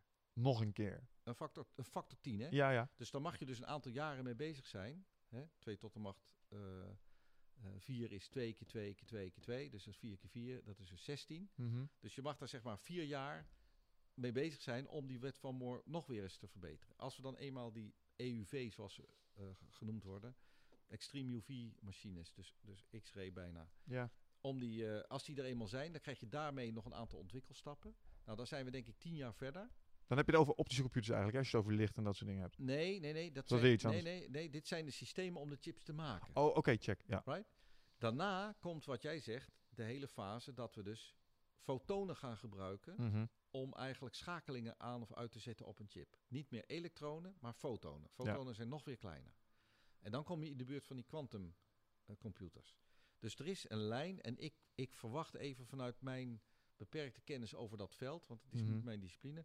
Ik verwacht dat die, de, die wet van Moore de komende nou, 10 tot 20 jaar minstens kan blijven gelden. Ja. Maar, maar, maar goed, dat, ik, nogmaals, ik ben een leek op dit gebied. Hè, dus dit is wat ik, wat ik je vertel, is wat ik je weet, wat ik, wat ik erover weet. Ik verwacht dat dat echt nog minstens 10 tot 20 jaar die wet van Moore, dat we die kunnen gaan halen. En ik, ik zit wel in het hart van die machinebouw, want ik weet heel precies wat ASML doet. Wij doen er ook onderzoek aan om, om het steeds maar nauwkeuriger te kunnen maken. Ah, dat klinkt bemoedigend, want dat betekent dat de rekker eigenlijk gewoon nog niet uit is. nee, precies. Want eh, ik geloof dat eh, de belangrijkste variabele is dus eigenlijk gewoon lompe rekenkracht. Hoeveel Ja. je daar, hoe meer je daarvan hebt, Ja. hoe beter het eigenlijk is. En Ja. hoe meer fantastische dingen je kunt doen. Oké, Moore's Law, even terug op batterijleven. Want eh, Ja. zo kwamen we op Oh ja, eh, benzine versus eh, Ja. batterijen. Dus kijk, batterijen, wat je ziet is dat eigenlijk de batterijprijs op dit moment sneller daalt dan we dachten. Mm. Dat, dat, wat we voorspelden een paar jaar geleden. En dat komt door de economy of scale. Omdat er nu echt veel momentum komt. Ja. Eh, dat komt niet in de laatste plaats door Tesla, maar het komt ook door de Nissan Leaf. Nissan Leaf is de meest, op dit moment de meest verkochte elektrische auto ter wereld. Oké, Maar het batterijpakket wat erin zit is natuurlijk maar een derde van die van Tesla. ja. Ehm, maar Tesla is natuurlijk ontegenzeggelijk de echte gamechanger. Elon Musk is natuurlijk een hele bijzondere ondernemer. Die naast Tesla is hij ook eigenaar van SpaceX om Ja. naar Mars te gaan. Ja, ja. Maar hij is ook mede-eigenaar van Solar City. En Solar City is eigenlijk het, het eh, bedrijf van eh, neven van hem. Maar het is uiteindelijk zijn idee om in Amerika met name zonnecellen uit te rollen voor particulieren. Ja. En ik geloof dat ze 12.000 installaties per maand doen. Dus hij is bezig met een exponentiële uitrol van zonnecellen. Mhm. Nou heeft hij met Tesla bedacht om behalve auto's ook batterijen te gaan maken. Niet voor auto's, maar voor jou en mij thuis. Nou zou je afvragen, wat moet ik met een batterij thuis? In Amerika valt heel vaak de stroom uit. ja. Dus in Amerika is het businessmodel heel Een interessant. batterij voor je hele huis bedoel je? Bingo. Oh. Ja. Ja, dus dan ben ik in één keer autonoom en dat ding kan ik zelf opladen. S- precies. Oh. En Wanneer krijg ik dit? En nou, je kan, het, je kan het in Amerika al bestellen. Echt? Ja. En het interessante is dat dit model natuurlijk zonder meer te vertalen is naar Afrika. Naar gebieden waar ze gewoon helemaal geen Ja, elektriciteit... natuurlijk. Breng gewoon zonnecellen, een batterij en de combinatie kan gewoon welvaart op gaan leveren. Nou ja, je heft de traditionele behoefte aan een hele infrastructuur op. Bingo. Dus dit is een game changer. Ja. En, hij- en hij is die gigafactory aan het bouwen. En de, de batterijen die hij volgend jaar wilde bouwen Mhm. voor de Tesla, maar ook voor deze home battery, die zijn nu al uitverkocht. Ik snap ineens waarom hij SpaceX zo graag wil.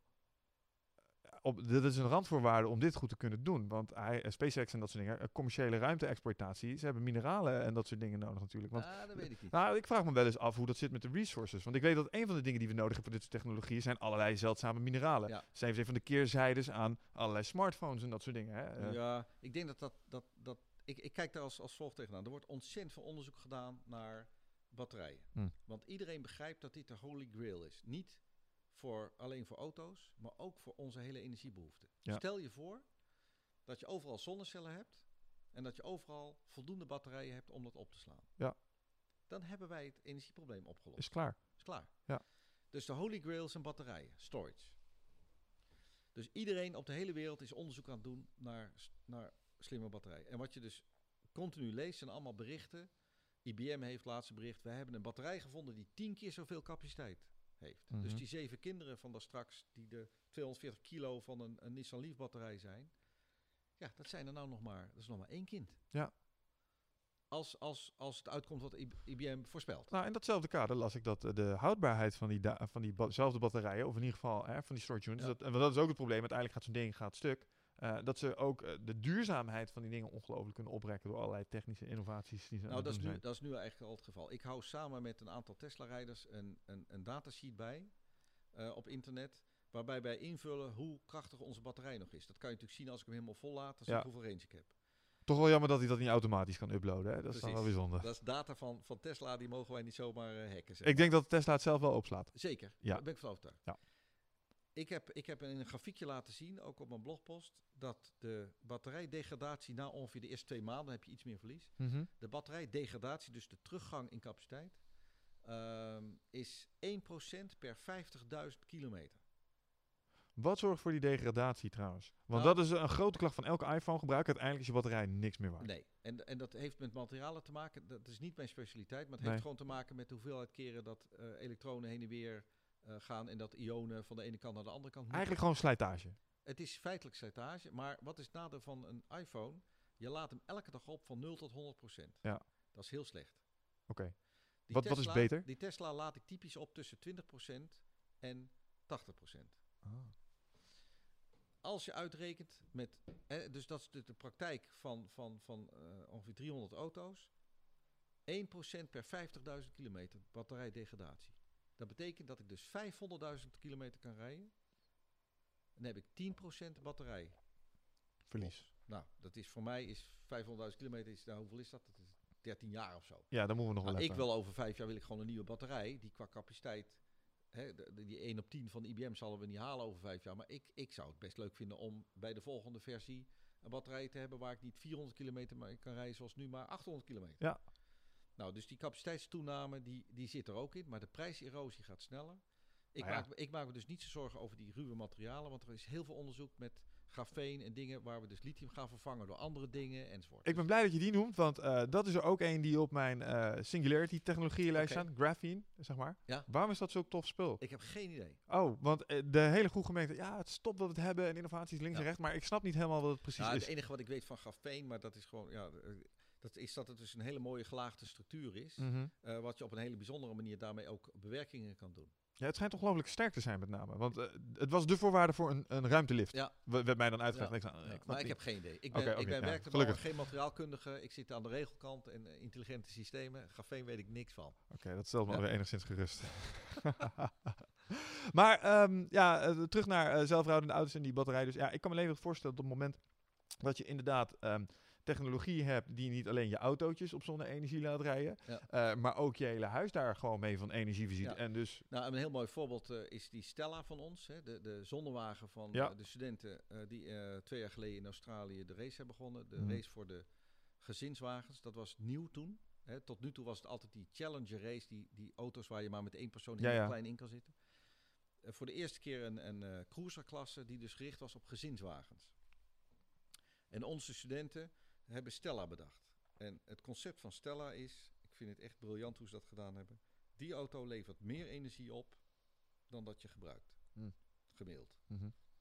De Stella 2, de Stella Lux, die is nou verscheept naar Australië. Want in oktober zijn de wereldkampioenschappen opnieuw. En het nieuwe team van Stella, die hebben hem nog efficiënter gemaakt. En er komt dus nog meer gemiddeld, nog meer energie uit dan dat je gemiddeld Zo'n verbruikt. ding levert een surplus op. Ja. Bizar hè? En het is niet een futuristische auto, het is gewoon een auto waar je met vier volwassenen in kan zitten. En hoe doet dat ding dat? Dat doet hij door eh, veel oppervlakte zonnecellen te hebben. Mhm. eh, een lichtgewicht te maken en over alles na te denken qua efficiëntie. Dus hij moet heel soepeltjes lopen. Je hebt Hmm. eigenlijk geen, geen mechanica meer. Je hebt eh, elektromotoren in de wielen, heel lichtgewicht carrosserie en dan een heel groot oppervlak voor zonnecellen en helemaal aerodynamisch. Dus Ja. Luchtweerstand is heel laag, want dat zijn die verliezen waar ik het er straks al even over had. En het interessante is dus die auto, en hij heeft een klein beetje batterijen. Ik geloof dat een Stella Lux heeft, dacht ik, 13 kilowattuur of zo. Dus, dat is, dus mijn Tesla heeft 85 kilowattuur. Ja. Nissan Leaf heeft 26. Dus, dus onze Stella Lux heeft de helft van een Nissan Leaf. Aha. Maar dus als je rijdt en de zon schijnt, kan je je batterij opladen. Uiteindelijk verbruik je met rijden iets meer dan je normaal met zon krijgt. Mhm. Dus uiteindelijk kunnen zij met die auto als de zon schijnt tenminste 800 kilometer halen op één lading. Wauw. Maar als je nou een tijdje stil gaat staan om je, of je, omdat je moet eten of whatever, dan laat natuurlijk die batterij weer verder op, doordat die auto continu in de zon staat terwijl jij binnen iets zit te eten. Ja, dit werkt alleen overdag natuurlijk, hè, dit trucje. Zeker. Ja. Maar als je nadenkt over je eigen autogebruik, hoe vaak jij je auto hebt stilstaan, dan doet jouw auto nu helemaal niks. Nee. Maar als die auto zonnecellen heeft, staat die continu dus energie te maken. Ja, maar dan is het nog een kleine stap om zo'n ding weer terug het stroomnet in te hangen. En dan gaan al die auto's gaan vervolgens weer teruggeven naar het. Precies. Ja. Precies. Dus dat is precies de bedoeling. Dus die Stella die staat naast je huis. En als die batterij in die Stella vol is, Mhm. dan pomp je het surplus natuurlijk gewoon je huis in. Wat is trouwens ehm, in dat opzicht, want eh, zonnepanelen bestaan al een tijd. Eh, Ja. Maar het grootste probleem is altijd eh, de effic- effectiviteit of efficiëntie, ik weet niet wat het juiste woord daarvoor is, van die panelen. Hè, de, de conversieratio's zouden slecht zijn. Wat zijn we nu anders gaan doen waardoor het nu in één keer zoveel Nee, beter nee, is? het is nog steeds 24% of zo. En dat wordt misschien 25% of 26%. Aha. Waar het natuurlijk om gaat, is schaalgrootte van manufacturing, van het maken. Het gaat om de prijs die jij in de Economy of skills. Met andere woorden, als we de 100 van die dingen maken, zijn ze duurder dan dat we er 100.000 van maken. Bingo. Dat Dus is het gewoon. Uiteindelijk is het gewoon, jij en ik als consument willen gewoon weten, hoe snel verdienen we nou terug, hoeveel we daar aan kwijt zijn. Dus wat is onze terugverdientijd? Dat, Mhm. daar, daar gaat het om. Ja. Dus je moet, eh, je moet proberen om die productietechnieken echt slim en goedkoop te maken. En in hele grote aantallen. Mhm. Dat is, dat is eigenlijk hetzelfde verhaal als voor batterijen. Er is natuurlijk ook onderzoek nodig naar om die cellen zelf effici- meer effici- eh, efficiënt te maken. Dus als je en efficiënter kan maken, een klein beetje, Mhm. maar er zit natuurlijk fysica grenzen aan. En je kan ze goedkoper maken, dan, dan, ja, dan, dan gaat het snel. Ja. ja, het zou een ongelofelijke deuk slaan in een aantal van de acute problemen die we natuurlijk hebben nu. Nou, waar ik me zorgen over maak, is dat de acute problemen van nu Mhm. niet zomaar weg zijn. Als wij de komende tien jaar een transitie maken naar onze duurzame maatschappij, stel dat we helemaal op, over tien jaar op zonnecellen zitten. En dan zijn we heel snel. Dat is al ongelooflijk snel, hè? Ja. dat is eigenlijk ondenkbaar. Ehm, dan nog hebben we zoveel CO2 uitgestoten dat we al een probleem hebben gecreëerd. Ja. Dus ik maak me zorgen over die snelheid. En in die zin vind ik het geweldig goed dat Urgenda, eh, hè, dus de stichting die in Nederland eh, duurzaamheid eh, aan de kaak stelt, dat die dus die rechtszaak hebben gewonnen tegen onze regering. Dat onze regering eigenlijk te weinig doet aan het milieu. Ja. En, en, en de regering denkt nu na over gaan ze een rechtszaak beginnen, een, een, hè, dus een, eh, in hoger beroep, of gaan ze er iets mee doen. En ik hoop dat ze er echt iets mee gaan doen. Ik denk dat wij als, als mensheid onze aardkloot niet mogen verklooien. Wij moeten echt op die aardbol letten eh, om, om, die, eh, om die duurzaam te krijgen. Ja, eh, daar denk ik ook veel over na. Ik moet zeggen, ehm, climate change vind ik eng. Dat is omdat ik niet zo goed begrijp ehm, hoe groot de implicaties zijn. Eh, maar ik denk wel dat het een oprechte, essentiële bedreiging kan zijn op het moment dat we niet juist ingrijpen. Maar, eh, en als iemand die zelf ook op een podium bij TED heeft gestaan, wat ik dan nog wel eens doe om me gerust te stellen mezelf, dan kijk ik naar een aantal TED-afleveringen en dan denk ik, er zijn hele slimme mensen bezig met oplossingen voor deze problemen. En dan denk ik altijd iets aan iets wat ik ooit eens een keer ergens gehoord heb. Ehm, en dat was een meneer die zei eh, over dit soort issues die de mensheid voor de voeten krijgt. Eigenlijk zijn het ingenieursproblemen. Zeg jij overbevolking, zeg hij, zeg ik ruimteboerderijen. Eh, zeg jij eh, global warming, dan zegt hij terraforming. Dus in principe zou technologie, zeker als zo'n singularity uiteindelijk ooit echt wordt, dus we komen echt in die exponentiële groei, dan zijn dit ook weer problemen die we aan onze AI's kunnen voorleggen om op te lossen. Ik denk, ik denk, ik zou graag willen zeggen dat ik het eigenlijk een politiek probleem vind. En niet Oké. een ingenieursprobleem. Dus, dus er zijn oplossingen. Ja. En ze zijn nog niet allemaal optimaal. Maar als de politiek zou besluiten, met z'n allen, met alle landen ter wereld, om een bepaalde richting in te gaan, dan krijg je ook momentum. En dan krijg je ook geld en dan krijg je die economy of scale. Mhm. En dan gaat het hard. Zijn we als mensen, denk je, slim genoeg om dat eh, uiteindelijk in te zien? Eh, wij zijn slim genoeg om, om de problemen te zien, maar of wij. Ik weet niet of dat met slimmigheid te maken heeft. Ik denk dat politiek denken, dat heeft meer met cultuur te maken en Mhm. minder met slimmigheid. Ja, maar daar is technologie natuurlijk ook een ongelooflijke bijdrage aan, aan het leveren. Hè? Het internet en alles daaromheen zorgt natuurlijk voor Ja. vrije informatieuitwisseling. Ja. Eh, nou, nou heeft dat in een aantal, eh, bijvoorbeeld hè, de, eh, wat was het weer, Arabische lente, geloof ik, is deels het feit dat een aantal van die regimes Ja. destijds Oh ja, ehm, hè, in die islamitische gebieden Ja. hebben besloten om hun dictatoriale regimes af te zetten, had mede te maken met het aansteken via het internet van elkaar. Ja. Ehm, ik denk dat ook hier wel een bepaalde movement gaande is. Je ziet een soort awareness. Ja. Maar ik denk dat de belangrijkste stap daarin is het, beschikbaar stellen ervan. Want op het moment dat er inderdaad eh, een alternatief is, dus ik kan en voordelig eh, elektrisch rijden op een goede manier, Ja. en ik kan op deze manier kostenefficiënt Ja. mijn huis aansteken, dan zal ik het doen. Ja. En daarvoor zijn wel politieke maatregelen nodig. Mhm. Dus ik ben heel blij met onze regering die eh, op dit moment puur elektrisch rijden gewoon ook stimuleert. En we moeten dat blijven doen, omdat we anders die transitie niet in gang krijgen. Ja. Want jij en ik willen gewoon niet te veel betalen. Ik bedoel, dat is gewoon bottom line. En dat snap ik ook. Daar moeten we ook gewoon rekening mee houden. Ja, maar dat is wel echt typisch eh, penny wise, pound foolish. Want eh, wij zijn dus als mensen dus volledig niet in staat om die lange termijn consequenties goed in te schatten. Ja, het is leuk dat ik een nee. artikel lees over, hm, ja, het gaat gebeuren, maar wat ga ik nou doen dan? We kunnen het wel inschatten. Maar vervolgens nemen wij voor de korte termijn gewoon de beslissingen die wij primair Ja. belangrijk vinden. Ja. Ja. Dat vind ik wel moeilijk. Ehm, want aan de andere kant denk ik dan dat we als mensheid wel de potentie hebben. Zeker als je kijkt naar al die technologische ontwikkelingen die er op stapel staan. Ik heb daar nog wel een vraag over. Ben je bekend met eh, de, ik hoop dat ik het goed uitspreek, Kardashev scale? Dat is die indeling van eh, beschavingen. Dus we zijn Ja. op dit moment Ja, type ja, ja. 1. Dat betekent dat we een bepaald aantal kilojoules aan energie genereren. Dan heb je type 2. Dat betekent dat je het vermogen hebt om de energie van je zon daadwerkelijk eh, te gaan harnessen. Bijvoorbeeld middels een Dyson-sfeer. Als je niet weet wat het is, dan bouw je in principe een, soort grote bol om je zon heen. Me- op een of andere manier. Oh, en dan harness je al die power. Ja. En de derde is eh, nog groter, dan kun je echt eh, sterren manipuleren. Dat is dus echt super science fiction.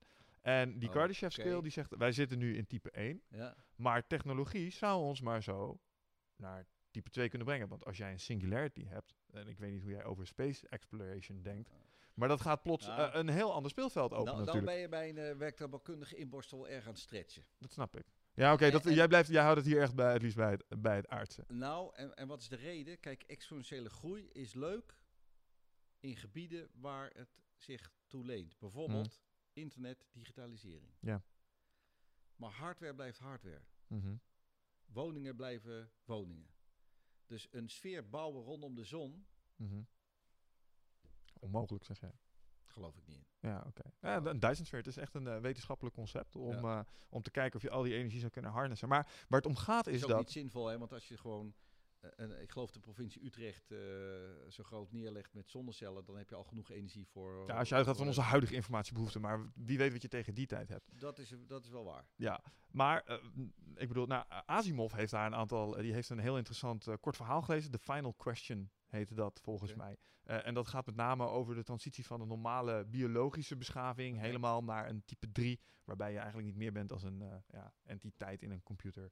En dat soort dingen. En dan sterft het universum langzaam maar zeker uit. Ah, En dan, nou ja, dat is een mooi verhaal. Het is leuk om te lezen, zeker Ja. eens een keertje opzoeken. Ehm, maar wat ik fascinerend daaraan vind, is eh, met name als je kijkt naar het probleem waar we het net over hadden, dus climate change bijvoorbeeld. En ik geloof wel een beetje in het Holland Casino principe. Spreid je winkansen. Ehm, er zijn slimme wetenschappers die zeggen, joh, we moeten zo snel mogelijk van deze aardkloot af. Al is het maar naar de dichtstbijzijnde planeetjes, om ervoor te zorgen dat als er ooit iets cataclysmisch hier gebeurt, dat Ja. we in ieder geval daar ook Ja. een vertegenwoordiging van ons ras hebben. Ja, ik ben, daar, ik ben daar geen voorstander van. Ik vind over het algemeen eh, de investeringen in, in space exploratie, die spreken mij persoonlijk niet aan. Ik vind dat er ontzettend veel geld wordt gespendeerd. Mhm. Ik begrijp nog steeds niet wat wij eraan hebben om de maan beter te leren kennen. Nou ja, bijvoorbeeld Ik dit voel ook echt niet mee met Elon Musk over Mars. Ik, ik voel daar niks bij. Helemaal niks. Nee, ik heb veel liever dat we gewoon geld investeren in onze aarde en dat we proberen om die echt duurzaam te krijgen. Dat lijkt mij veel efficiënter. Maar Oké. dat is mijn persoonlijk, dat heb ik mijn leven lang al. Ik bedoel, raketten als jongetje leuk, maar als je er echt over nadenkt, wat hebben we daar nou aan? Ik heb geen idee. Dus jij, hebt niet, eh, jij wordt niet eh, warm en pluizig van binnen als je hoort dat Kepler weer eh, allerlei planeten heeft gevonden in de Goldilocks zone. En dat Nou, de chill. Nou, wat ik interessant vind is om, en dat vond ik als kind al geweldig interessant, als je nadenkt over wat is het heelal. Mhm. En als je dus, er is een prachtig filmpje op, op YouTube ook, die laat het heelal zien. De schaal. Ja, en die Ja. zoomt dan in, zoom, zoom, zoom, zoom. Ja. Die gaat dan tot mensen klijf, de cel, de atomen, de quarks. Briljant. Dus het, het evenbeeld van ons heelal kijken van hoe zit dat helemaal diep klein. Ja. Ja, dat vind ik heel spannend om over na te denken. Zwarte gaten vind ik heel spannend. Wat is er achter het heelal? Is er wat? Ja, niks zeggen, zeggen ze dan. Ja, wat, wat is dan niks? Ja. Ah, vind ik geweldig leuk. ja, maar dat is ook een beetje fringe denken. Hè? Dan Ja. kom je, want dat worden al, allemaal allerlei moeilijke concepten. Trouwens, wel heel grappig. ehm, ik heb een keer een andere podcast, waar ik je daar straks ook over vertelde. ehm, hebben ze het dan wel eens over het concept, ook in het verlengde van de singularity discussie, over iets dat heet simulation theory. Ken je dat? Nee. Eigenlijk zeggen ze, het gaat uit van die exponentiële groei. Het zegt, als er zoveel rekenkracht is over een bepaalde tijd, dan Ja. is het waarschijnlijk... Hè, wij kunnen straks een, eh, simulatie maken die het universum simuleert. Als je straks zoveel rekenkracht hebt dat je meerdere universa kunt simuleren, Ja. zal dat waarschijnlijk gaan gebeuren. Ja. Oké. En dan komt het ook uit. Die, eh, wat, is de, Nou, geloof ik wel. Ik maak een simulatie van het universum. ja, dus ja. eh, op het niveau zoals we dat hier hebben. En wat, wat heb je daarvoor nodig? Rekenkracht. Ja, Ja, ja. nou oké. Als dat, eh, dus we zijn het erover eens dat dat technologisch mogelijk is. No doubt. Ja, wie zegt ons dan al, dat is simulation theory. Wie zegt ons dan niet dat dat al gebeurd is? Met andere woorden, simulation theory zegt het zou maar zo kunnen zijn dat je in een computersimulatie leeft. Oh ja. Omdat je allerlei spelregeltjes hebt van het universum. Ja, ja, ja. En nou ja, goed, als je het dan hebt over, Ik over het universum nadenken en dat soort dingen, dat ik vond de. Matrix vind ik een geweldige film. Dat is eigenlijk waar je het over hebt ja, dan. daarom vind ik briljant. Ja. Vind ik zo mooi gemaakt. ja, en dat raakt ook wel een beetje die Ja. AI. Absoluut. zaken. Hè? En Want, eh, toch nog even daar weer op terugkomen. Jij zegt eigenlijk, jij verwacht niet dat er vanuit AI ooit een dergelijke, ja, iets, iets dergelijks zou kunnen ontstaan. Vanuit de technologie die wij als mensen maken, dat er iets opstaat wat nou ja, ook als leven zou kunnen worden gezien. Want het plant zich voort, het probeert zich uit te breiden, het, het snapt de wereld waar het, eh, waar het in begeeft, het is Ik- in staat om te leren. Ik, ik, ik kan niet buiten het denkraam denken dat ik toch een onderscheid maak tussen, Biologisch. ja, noem het maar iets met een, met een geest of een, of een ziel. Mhm. Ik weet niet wat het is hoor. Ja, nee, exact. Maar ik denk dat het wat anders is dan een technisch artefact. Ja. Ja, dat is dus grappig, want eh, in die podcast waar ik het over had met eh, Mark van Vught, Ja, ja, toen raakte het onderwerp vrije wil eventjes aan. En toen kwamen we ook al wel best wel snel tot een analogie, waarbij we zeiden, ja, maar mensen zijn eigenlijk niet meer als computers. Die, eh, tenminste, het ligt eraan aan wie het vraagt. Maar die zijn eigenlijk best wel deterministisch, want je hebt je setje kennis. Je Eh, je, hebt je, je hebt je genen, je hebt je verleden, je hebt je ervaring. Een beetje wat je er straks zei. Het feit dat jij in staat bent om die dingen te leren, dat is genetisch ingegeven. Eh, het feit dat je het nog moet leren, dat is natuurlijk wel waar. Maar dat is wel een bepaalde basis die je Ja. hebt. Nou, dat allemaal tezamen zorgt ervoor dat jij op een bepaalde manier reageert. Maar dat is niet meer als een calculatie, er komt een antwoord uit. Ja. En dat wat, jou, wat wij dan noemen je bewustzijn is, Ja. is eigenlijk niet meer als iets wat op de achterbank zit, waar allerlei systemen in zitten processen, ja. die jou maar het idee geven dat je keuze aan het maken bent. En wat hij zei, nou je hebt misschien wel wat keuze, maar dat is niet meer als de keuze tussen worden het een rode broek of een groene broek vandaag. Want de rest is al redelijk wel... Ja. Ja. Ik, daar- enigszins ik denk dat ik daar eigenlijk wel in mee kan gaan. maar als je daarin mee kan gaan, Ja. dan kan je dus ook meegaan en dat iets kunstmatigs Ja, helemaal eigenlijk de gelijke status zou kunnen helpen. Ja, heb je gelijk in. Want dan moet je naar de definitie van leven gaan Ja. kijken. En wat moet het dan doen? Ja. Nou, voortplanten, dat zijn we een paar spelregeltjes voor bedacht met elkaar. Precies. Maar dat zou je kunnen gaan nabouwen. Bij wijze van spreken. En als het dan eh, levensvatbaar wordt. Ja. hè, eh, een heel interessant ehm eh, essentiële dreiging waar dan futurologen het wel eens over hebben, zijn bijvoorbeeld, ehm, stel je maakt zo'n systeem en je geeft het een instructie, maak paperclips. En dat het dat zo letterlijk neemt dat het enige wat het nog gaat doen is paperclips maken. Ja. Zo goed dat het alles omzet in paperclips. Precies. Jou, mij, de hele wereld. Ja, ja. En dat dat dan op een gegeven moment het grote probleem gaat worden. Volgens mij noemen ze, of eh, self-replicating machines, hebben ook van. Neumann machines, dat, soort dingetjes. Ik vind dat wel interessante gedachte-experimenten. Ja, maar de voorwaarde is dus iets wat, nou en dat is dus het risico wat ze zien, het wordt slimmer als ons. Dus je zet iets aan Ja. En het, het is een AI en het gaat zich verbeteren. Het gaat het internet gaat het binnenslokken. Ja, het gaat zelf leren. Nou ja, we, en we gaan het ook nog eens allemaal met elkaar kunnen laten Ja. praten. En, en dan zijn er dus een paar Maar mensen we die weten zeggen... al dat dat komt. Dus we weten al dat er systemen komen die veel slimmer zijn dan wij. Ja, en kunnen wij daar dan controle op blijven Dat, houden? moet, dat moeten we eisen. Eisen, ja. Van elkaar. Dat is, dat is een van die harde voorwaarden van zeggen... als we dit verantwoord willen doen, houden we daar Van- rekening mee. Vandaar die discussie die we moeten hebben tussen ingenieurs en, en de maatschappij. Hm. Wij moeten een discussie hebben hoe we dat in goede banen Ja, leiden. dus eigenlijk heb je het dan over je laws of robotics maken. Ja. Ja, Ja. klopt. En ik, ik denk dat dat goed mogelijk is. Dus ik ben niet zo bang eh, dat daar fouten mee gaan ontstaan. Ik denk dat we dat gewoon prima kunnen. Ja, want... eh, Ja, oké. er zijn een paar mensen die waarschuwen voor AI. Ik waarschuw niet voor AI. Ik zeg jongens, AI komt eraan. Of AI niet, maar computerpower. Laten we alsjeblieft zorgen dat we dat op de goede manier benutten. Ja. Zodat dat we echt een duurzame samenleving, een duur- duurzame Mm. wereld maken.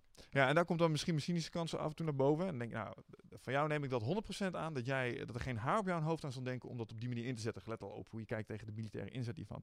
Maar open source is ook een ding. Eh, een nadeel van het internet is tevens dat we allerlei eh, ook negatieve kennis met elkaar kunnen delen. Kijk Ja. naar de Anarchy Cookbook. Dat was een van de eerste dingen die ik heb gedownload op het internet. Want dat was dan een handleiding en dan kon je leren hoe je pinmachines moest hacken. En hoe je thuis met kunstmes explosieven kon maken. Ja. Waar je me moest, geen idee. Maar men had het erover en dat mocht niet. Dus het was interessant. Ja.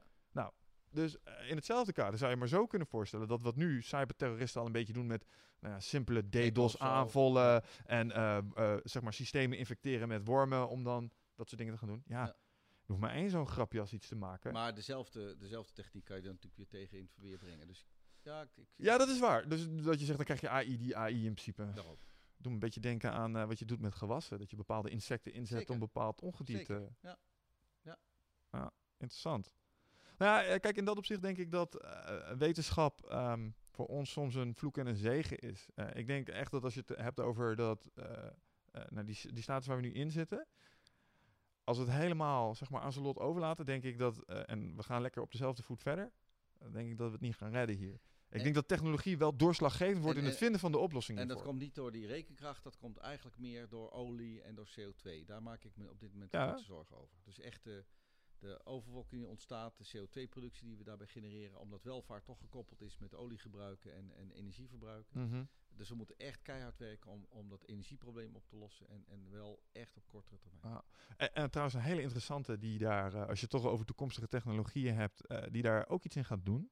Ehm, naast eh, het verbranden van olie is een van de grootste bronnen van CO2-productie is de vee-industrie. Het Ja. feit dat onze hamburgertjes zo lekker vinden, Ja. betekent dat er heel veel koeien rondlopen. Nou, ehm, als je Veel- koeien... Veel kippenvlees en veel vis eten. Ja, nou dat is sowieso een manier. Want, Want- koeien die genereren natuurlijk veel methaan. Nou, en, en dus, het, eh, dus ik, ben wat meer met de agro-food sector bezig. Ja. Dus dat is de sector in Nederland die eigenlijk heel veel export doet aan, van machines waarmee ze in andere landen heel efficiënt... eh, Bio-industriebedrijven. Ja, precies. Op een goede manier. Hè.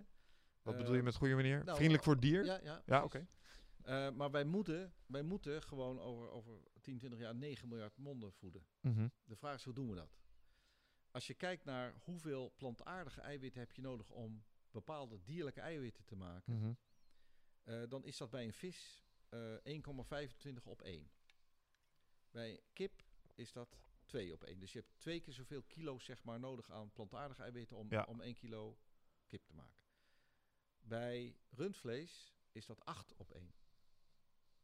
Een koe verbruikt gemiddeld 8000 liter water Mhm. per kilo. Per kilo, hè? Ja. Bij een kip is dat geloof ik 25 liter. Grappig dat jij water zegt in plaats van voedsel. Ja, nee, dus, dus je hebt twee dingen. Je Mhm. hebt plantaardige input die erin stopt. Ja. Dat is voedsel Ja. voor die beesten. Ja. En het tweede is water.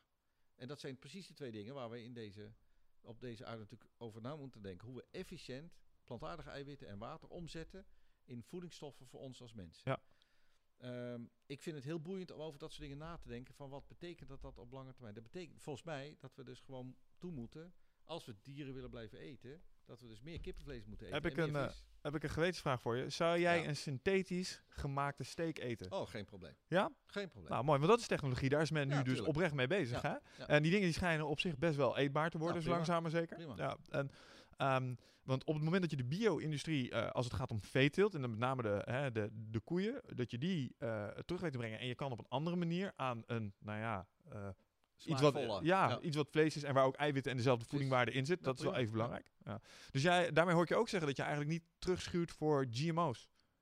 GMO's, Eh, genetisch gemanipuleerde. Juist, want dat is een discussie, daar hoor je ja, mensen ook veel ja, over. Zeker in de helfthoek waar wij in zitten. Nee, nee, nee, geen GMO's. Eh, Monta eh, Montana is het volgens mij, of Monsanto. Ik heb geen idee. Dat is een groot bedrijf en die probeert patenten op zaden en dat soort dingen te Oh ja. krijgen. Dat is allemaal genetisch gemanipuleerd eten. Ik geloof dat ik daar niet zo mee zit, eigenlijk. ja, ik zie het ook als een oplossing voor het genetisch leven, maar, maar of, eh, tenminste dierlijk leven of zo. Dat, dat, dat- Maar, maar genetisch manipuleren van, van mais om dan te zorgen dat dat heel efficiënt en En de Sahara zou kunnen groeien en dat soort dingen. Ja, ik, ik, als je me nou zo vraagt, ik heb er niet zoveel over nagedacht. Dan, volgens mij heb ik daar geen probleem mee. Ja, de zorg is dat eh, het niet van, de van origi- vanuit gezondheidsperspectief is Ja. de zorg, het bestond nooit. Nu maken we dat een soort van. Nu gaan we het eten. En is dus moeilijk te voorspellen wat Ja. het met je lichaam doet op Ja. de lange termijn. Ja, dat weet ik niet. Is niet Nee, ik vak. ook- ik maar ook dat, niet. Als, als er een kans is dat het niet gezond is, moet je het niet doen. Nee, maar aan de andere kant, als het een kans is om een aantal van de acute problemen die we hebben op de lange termijn op te lossen, is het wel iets wat we moeten verkennen, lijkt mij. We moeten het sowieso verkennen. Ik denk dat het ook heel goed is om te verkennen hoe wij van alle natuurlijke grondstoffen het meest optimale kunnen kweken. Zonder genetisch te manipuleren. En dan op een natuurlijke manier dat in te zetten. Dus ik ben natuurlijk ook wel voorstander van om de natuurlijke grondstoffen die we hebben op een, op een zo goed mogelijke manier te benutten. Mhm. Ja. Maar ja, 9 miljard monden te voeden straks, is dat nog helemaal Is mogelijk? een uitdaging. Ja. Geen onmogelijke uitdaging, lijkt mij. Want je bent optimist, zei je dat Ja. straks? Ja. Jij hebt een is- rooskleurig toekomstbeeld? Ja, absoluut. En het is heel interessant. eh, Die, nog even die agrofood. Dus ik ben iemand die uit die high-tech sector komt. Mhm. Maar die agrofood sector is heel interessant. Ze komen uit Indië en China komen ze bij ons kijken hoe je een varkenstal zo optimaal mogelijk voor het varken en qua efficiëntie voor de productie kan maken. Ja. Dan komen ze uit, uit die landen komen ze bij ons kijken. Dus wij mogen trots zijn op die hele sector.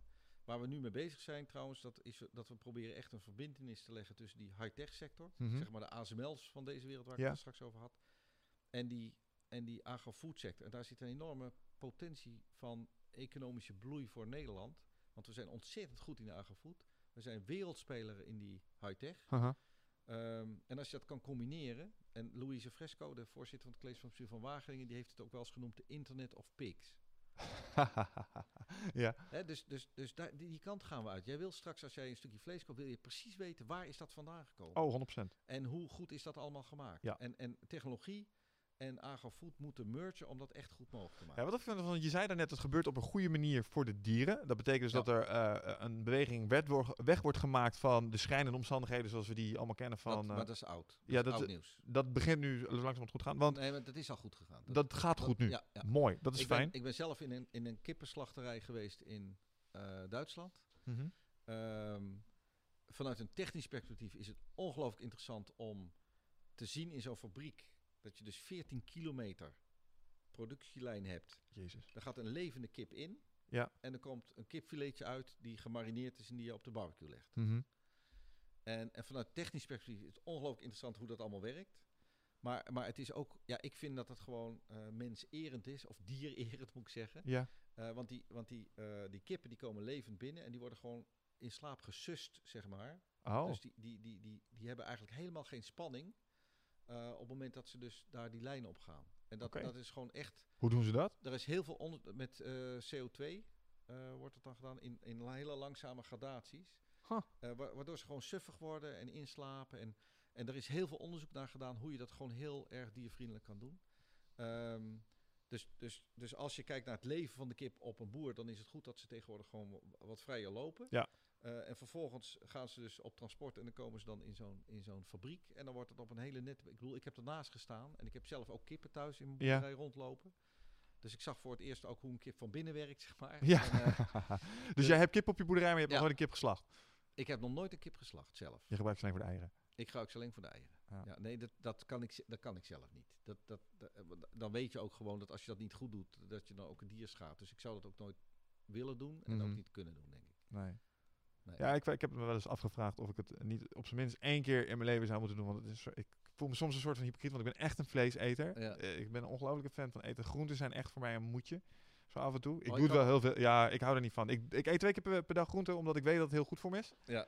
Maar ik vind vlees toch het aller, allerlekkerst. Ja, ja. een Nou, beetje het ik roofdieren, wel denk genieten, Maar we, we proberen altijd wel te balanceren. Je we gaan elke zaterdag gaan we naar de eh, de markt in Helmond. Dat is Oh. de, de, de nummer één markt in Nederland verkozen vorig jaar. Hm. En daar staat een, eh, een visboer uit Scheveningen. En die heeft ontzettende lekkere zalm. En dus elke zaterdag kopen wij een stuk zalm. Wauw. En eh, dat is echt ontzettend leuk. Dus vis, wij wisselen wel af met vis. Maar wij- Ik heb vis echt moeten leren waarderen. Ik, was eerst helemaal... Ja, kibbeling misschien. maar inmiddels ook zalm en dat Ah, soort dat dingen. kan Ja. zo lekker zijn. Maar wat voor mij heel erg helpt, is dat ik weet hoe ongelooflijk... eh, als je goede vis hebt tenminste, Ja. eh, uit de goede gebieden, eh, hoe ongelooflijk goed en gezond dat voor ja. algehele gestel is. En dat is ook een beetje wat eh, de discussie over de bio-industrie, eh, waarom mij dat zoveel deugd doet. Omdat ehm, een van de problemen die we. ehm, eh, ik, ik, ik zei er straks ook wel iets wat dingen met sport. En voeding is natuurlijk een belangrijk Ja. onderdeel bij. En eh, wat je toch echt wel ziet, is dingen zoals plofkip en dat soort dingen. Hè? Volgespoten kip, kip met heel veel antibiotica erin, of vlees met heel veel antibiotica erin. Is ook gewoon voor jou als mens eh, gewoon niet gunstig. Nee. Het is niet voor niets dat sommige mensen eh, problemen krijgen met hun spijsvertering Ja. of met de opname van hun voedsel. Nou, waarom? Omdat de probiotica die je in je maag hebt zitten, wordt volledig onderdrukt door alle antibiotica die je weer binnenkrijgt vanuit het vlees en dat soort dingen. Ja. Dus wat ik wel jammer vind, is dat we niet nadenken over regelgeving om eh, vleesproducten Mhm. ehm, eh, duurder te maken. Ja. Want ik denk dat wij moeten leren dat je daar meer voor moet betalen. En als je dus zorgt dat de marges voor de hele keten beter worden. Dus Ja. je moet het niet als belasting wegscheppen, maar je moet het teruggeven aan de keten. Zodat zij hun processen kunnen optimaliseren. En dat die processen minder onder druk staan. Waardoor je gewoon de ruimte biedt om gewoon op, op de meest verstandige manier dat hele, hele proces te doen. Nou ja, ik denk dat ehm, zeg maar de situatie waar we in eerste instantie terecht in zijn gekomen met die bio-industrie, was niet meer als kostenoptimalisaties. En logisch, want wij willen als consument heel erg weinig betalen. Ja. Nou, we hadden het net al dus even over eh, eh, kunstmatig gegenereerde steek, als dat een ding zou zijn. Eh, iets wat ik ook eh, als een technologie zie die misschien nog als een game changer zou kunnen zijn, dan is dat 3D-printing. Ja. Schijnt dus dat je eten kunt printen. Nou, het is heel toevallig dat je dat zegt. Ik heb vandaag daar nog contact over gehad met een aantal onderzoekers bij ons en, bij, en met TNO en met Wageningen. Want wij starten nu een onderzoek samen, TNO, TU Eindhoven, Wageningen, om eigenlijk machinebouw te gaan doen. Machines te ontwikkelen Ja. voor foodprinting. Ja, en het eerste wat ik dan denk is, Ja. hoe werkt dat? Ga ik dan, ehm, gooi ik het deeg in, suiker en dat soort dingen in een paar vakjes en dan maakt hij ervan wat je ervan verwacht? Of gaat hij, en dat zou natuurlijk het meest fantastisch zijn, gaat hij de bestandsdelen zelf vanuit een of andere... eh, Of is dat nog net een paar bruggen te ver? Van Ja. ik heb nu een soort eiwitproteïne nodig, dus ik ga nu Ja. eh, eiwitproteïne syntheseren en dat ga ik allemaal samenvoegen en dan wordt het een steek. Ik, kijk, het zit nog in de, in de vroege fase Aha. van de ontwikkeling. Dus we moeten nog een heel traject gaan. Uiteindelijk zou je kunnen voorstellen dat je thuis een machine hebt waar je verschillende cupjes hebt met de basisgrondstoffen. Juist. En dat je die in die machine stopt en dat je dan zegt via internet van nou, eh, zoek voor mij even dat en dat recept op. En dan downloadt hij dat recept en dan Ja, maar die cupjes, daar kun je geen kipfilet in stoppen, dus waar, waar je mee nee, gaat werken basisgrondstoffen. Basisgrondstoffen en dan eh, die, die combineren dat en dan gaan, maken ze bepaalde chemische, eh, chemische verbindingen van en daar krijg je kipfilet van en dat soort dingen. Zoiets, kan ik me voorstellen. Ja. Ja, nou, want ik weet dat ze het in laboratoria proberen ze die 3D-printing op moleculair niveau. Ja. Dat begint nu ehm, op te stijgen, zeg maar. Ja. Dat begint zijn ding te doen, waardoor ze in één keer allerlei zeldzame grondstoffen super makkelijk kunnen maken in een laboratorium. Wat Ja. ook weer allerlei onderzoekskosten eh, begint te reduceren. Dus Ja. wat ik zo grappig vind aan al die technologieën is dat het allemaal op een gegeven moment op elkaar begint in te haken en het versterkt elkaar. Iets waar we nog helemaal niet over hebben gehad, wat ook aan gaat komen. Hm. eh, dat hoorde ik recent van, van eh Jury van Geest van de Singularity University van Nederland. Ehm, is, dat zijn de blockchains.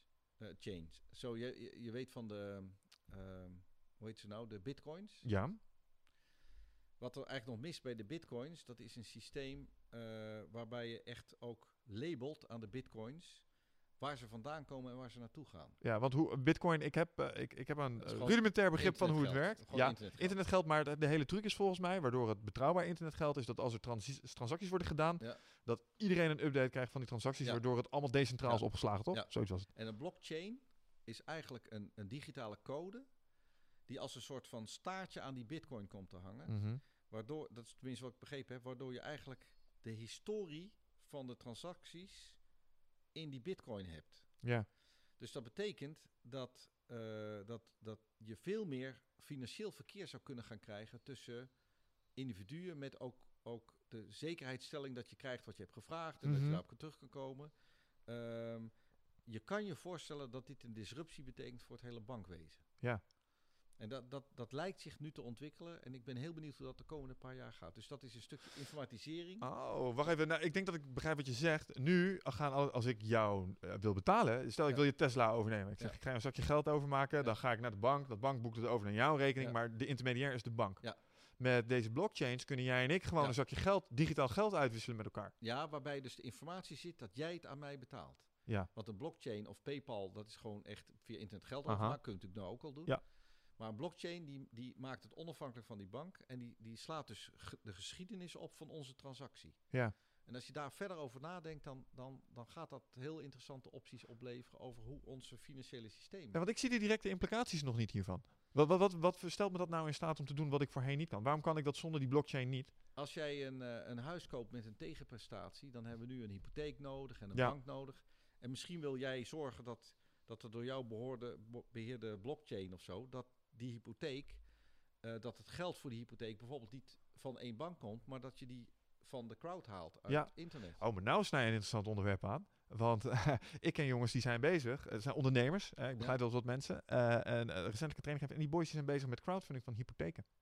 Oké, Exact om dit te doen. Om het Ja. bankleven een klein beetje ja, onder druk te zetten. En een dergelijk systeem Ja. zou daar natuurlijk naadloos in passen. Want zij je- willen, zij willen crowdsourcen. Zij willen een hypotheek crowdsourcen. ja, ja, leuk. Waarbij een bank wel deels garanten voor staat. Maar ze zeggen, joh, eh, nou, eh, nou, Kickstarter. Maar dan voor Ja. een huis. Ja, leuk. Wie wil helpen? Ja, leuk. Ja. Maar ik denk dus de komende jaren moet je maar, moet je maar opletten op internet, blockchains. Ja. Wordt chain, hè, dus van ketting. Wordt Ja, ja, nee, dat snap ik. Nou ja, goed. eh, het, het is sowieso, waar we het er straks ook al over hadden met de waarde van data.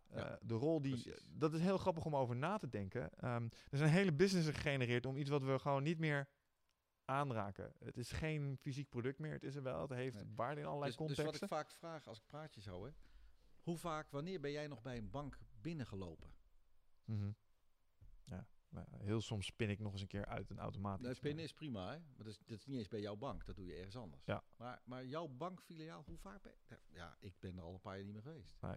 Dus Hooguit als je weer eens gaat oriënteren op een nieuw huis. Maar ik heb gehoord eh, van je hoe fantastisch je woont. dus Dat zul je Ja. niet heel snel meer doen, denk ik. Dat is die, die, precies. Dus die, die informatisering, die, dat is zo'n impact op die wereld. Dus dat is echt een disruptie van die wereld. Mhm. Nou, en zo gaat er denk ik heel veel veranderen. Ik denk dat verzekeringsmaatschappijen ook, ook met data gaan spelen. Die gaan onze, ons, ons gebruik, ons, onze, hoe, hoe wij doen met onze auto, dat gaan ze allemaal monitoren. En dat krijg je terug als klant, Ja. doordat je gewoon minder premie betaalt als jij minder boetes hebt. Ja, of een bepaald goed gedrag. Ja. Nou, we hebben wel eens gezegd, het is niet voor niets dat eh, jongens eh, zeg maar van een bepaalde leeftijd meer ehm, premie betalen. Want Ja. sommig gedrag is gewoon Ja. risicovoller. En als jij kunt aantonen dat je sommig Ja. gedrag niet met je meeneemt, Dat maakt wel een ethische discussie los. over verzekeringen. Nou, over die, over die psycholoog van jou, hè? Mhm. Dus mensen die roken, hebben die net zoveel recht om medisch behandeld te worden?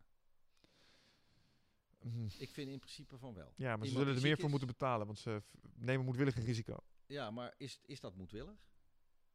Dat ligt aan de hele discussie over vrije wil. Dat bedoel ik. Nee, maar dat, dat, is, dat, is wel, dat is best een hele moeilijke discussie. Ja. Ik heb daar ook geen antwoorden op hoor, maar het is wel leuk om er eens over na te ja, nou dat snap ik, want dat is ook waar we... Ik rook niet meer trouwens, ik ben ermee gestopt. Heel goed, heel goed.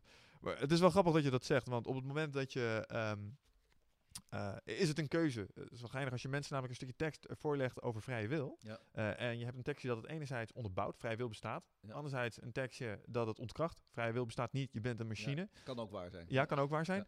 Eh, en je laat mensen een spelletje spelen. eh, dat de groep die eh, het tekstje heeft gelezen over dat vrije wil een illusie is, die is meer geneigd om vals te spelen.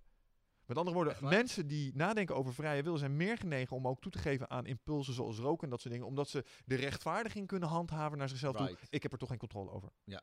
Dus dat is op zich wel heel Interessant. Ja, dat, Leuk, vind, dat vind ik ook hele leuk, leuke dingen. Ja. Ehm, nou, ik heb eigenlijk nog ehm, een vraag, want je bent een optimist, dat zei je al. Ja. Je hebt eh, in principe, ondanks een aantal van de dingen die we hebben besproken over climate change en dat soort dingen, ehm, zie je een rooskleurige toekomst Ja. Eh, voor ons. Wat zijn, ehm, nou, we hebben al een aantal technologieën gemaakt, maar wat zijn eh, technologieën die je op de korte termijn ook ziet aankomen? Eh, blockchains hebben we het net even gehad, maar die Ja. echt de impact zullen maken, waardoor we echt weer, en net zoals het internet eh, Ja. een grote was. Wat, zijn, Ja. wat is de eerstvolgende die je ziet aankomen? Ik denk dat, dat eh, energie een hele interessante wordt. Door nood geboren ook. Ik denk dat, dat stel je voor, ik probeer mezelf wel eens gewoon, gewoon te prikkelen in mijn gedachten. Stel je voor dat energie gratis wordt. Mhm. Omdat er geen CO2 heeft, gewoon solar met opslag. Wat betekent dat als energie gratis wordt voor de wereld? Ja, heb je dan eigenlijk niet de schaarste economie geëlimineerd? Ja, dus de, Bestaat er dan straks nog wel geld? Daarom, hè? Dus energie is overal aanwezig. Hè? Ja. Dus, dus, dus wat betekent dat dan? Ja, want, want als je oneindig veel energie hebt eh, en energie is gratis geworden, Ja. waar zitten de kosten nu in de productieprocessen in? Dus als je denkt aan die Stella Lux van ons, hè? Mhm. die auto die meer energie oplevert dan dat die ge- Ja. gebruikt. Als je nadenkt, dat, stel je voor dat alle auto's dat nu zouden hebben. Ja. Bijzonder, hè? Dus, dus, dus je komt dan toch op gedachten van, hé, hey, dan, dan gaan er dus bepaalde limieten gaan weg. Dan kan je weer investeren in dingen waar je nu niet investeert omdat ze te veel energie kosten. Ja. Ik heb geen warmtepomp thuis met een leiding van 50 meter diep. Omdat ik dan een motor moet hebben die 15.000 kilowattuur energie gebruikt. Maar als die energie uit stokstart gratis is, elektrische energie, Ja. waarom zou ik dan geen, geen pijp van 50 meter diep maken om mijn huis te verwarmen? Dus, de, dus dan is ook die energie is gewoon. Ja, je unlockt er ook weer allerlei andere systemen mee. En eh, wat natuurlijk een hele belangrijke ook wordt, want je had het er straks over water bij, eh bij vee bijvoorbeeld. We kunnen plots onze oceanen, of eh, zeewater Ontzilten. kunnen we ontzilten. Ja. Dus we hebben in één keer oneindig veel drinkwater. Ja, ja, hoewel transport is dan wel altijd iets fysieks wat je weer moet, moet dragen. Maar als dat geen energie kost en alleen maar tijd, dan is dat ook Dat is ja, en misschien een beetje onderhoud op de machines Ja, die je hebt. Maar dus, dat- ik, ik, dus, dus dat is wel iets langer termijn perspectief. We moeten nog door een fase heen dat we, dat we energie uit, uit duurzame middelen krijgen. Dus zover zijn we nog lang niet. Ik maak me op korte termijn natuurlijk wel zorgen over die CO2 en het Ja. klimaat. Ehm, op korte termijn, wat de mensen het meest zal raken, denk ik, is dat eh, elektrisch rijden en autonoom rijden, twee, twee op zich aparte dingen, Mhm. zich veel sneller ontwikkelen, gelukkig, als dat we vijf jaar geleden dachten. Eh, ik denk dat vanaf 2018, het is nog maar drie jaar, Ja, dat je dan een auto kan kopen die affordable is, hè, dus, dus Mhm. die betaalbaar is, waar je een range mee kan hebben eh, die voor iedereen zo interessant is dat je ook een elektrische auto wil kopen, namelijk 300 kilometer of meer. Dat vind ik een soort ondergrens, dat het gewoon dat je daar geld voor over hebt. Mhm. Met andere woorden, dat in de middenklasse segment auto's eigenlijk goedkoper worden, elektrische auto's goedkoper dan benzineauto's. Ja.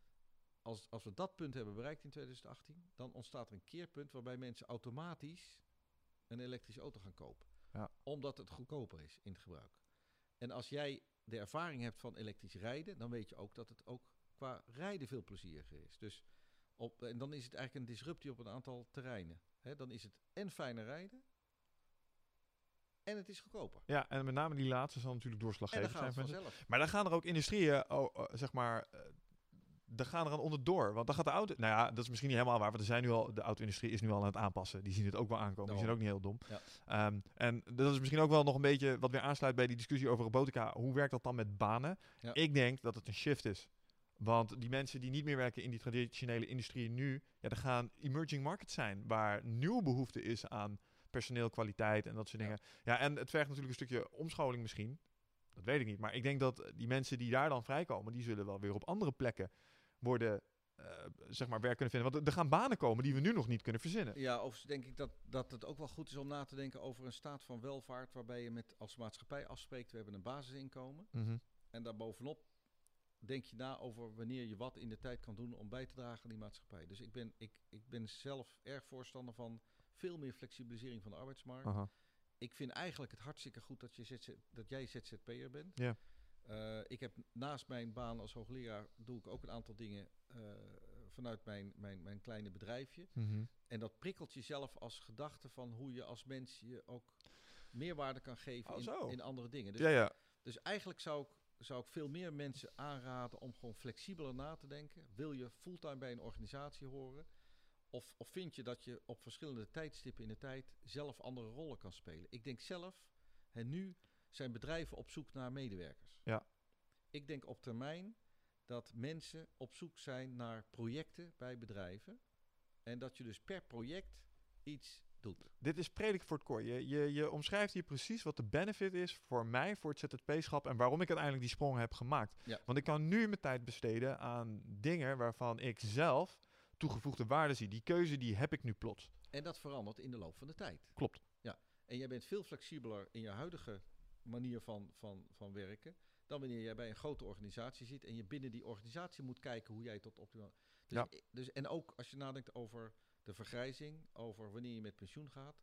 Dus ik kijk ontzettend uit naar dat ik met pensioen ben. Waarom? Mhm. Ik eh, vind het geweldig om met mijn vrouw lekker op vakantie te gaan. Maar ik kan me best voorstellen dat mijn vrouw en ik allebei zeggen tegen die tijd... eh, dat we gewoon het leuk vinden om zeg twee dagen per week te werken. Ja. Nou, als we tegen die tijd de arbeidsmarkt geflexibiliseerd hebben... dan kan dat, kan dat voor iedereen helpen. Voor mensen die met pensioen zijn, mensen Mhm. met, met een bepaalde handicap... die in een bepaald stukje gewoon heel goed kunnen functioneren. Dus ik geloof heel erg sterk in die flexibilisering van die arbeidsmarkt. Eh, en dat heeft er ook mee te maken dat, ja, dat we anders gaan nadenken over de relatie tussen werkgever en werknemer. Ik vind, Ja. ik vind dat ook een boeiend onderwerp. Ik bespreek het ook wel eens in mijn collegezaal. Hè, als ik dus over regeltechniek heb gepraat en het Nyquist min 1 punt heb uitgelegd. Mhm. Hè, de, de regeltechnische luisteraars die snappen wat ik bedoel. Ehm, Ja, het ging mij echt aan de kant voorbij. daarom- en, en daarna dan heel kort toch iets vertellen aan die jonge mensen van jongens. Denk na over wat, hoe jij je wil ontwikkelen. Ja. Het is ontzettend leuk om bij een groot bedrijf te werken, maar het is ook goed om na te denken over een start-up of op een tijdje iets anders te doen. Of wees met jezelf bezig en zorg dat je in ontwikkeling blijft. Dus als ik je goed begrijp, is wat je eigenlijk ehm, eh, dan schetst, is een situatie waarbij dat basisinkomen, dus iedereen Ja. die, eh, stel we maken het makkelijk, iedereen krijgt 2000 euro en dan komt hij van rond. Ja. Eh, maar als jij meer centjes wil verdienen, Ja. dan ga jij zelf maar ondernemen. Want voor die eh, 2000 moet je wel of niet werken?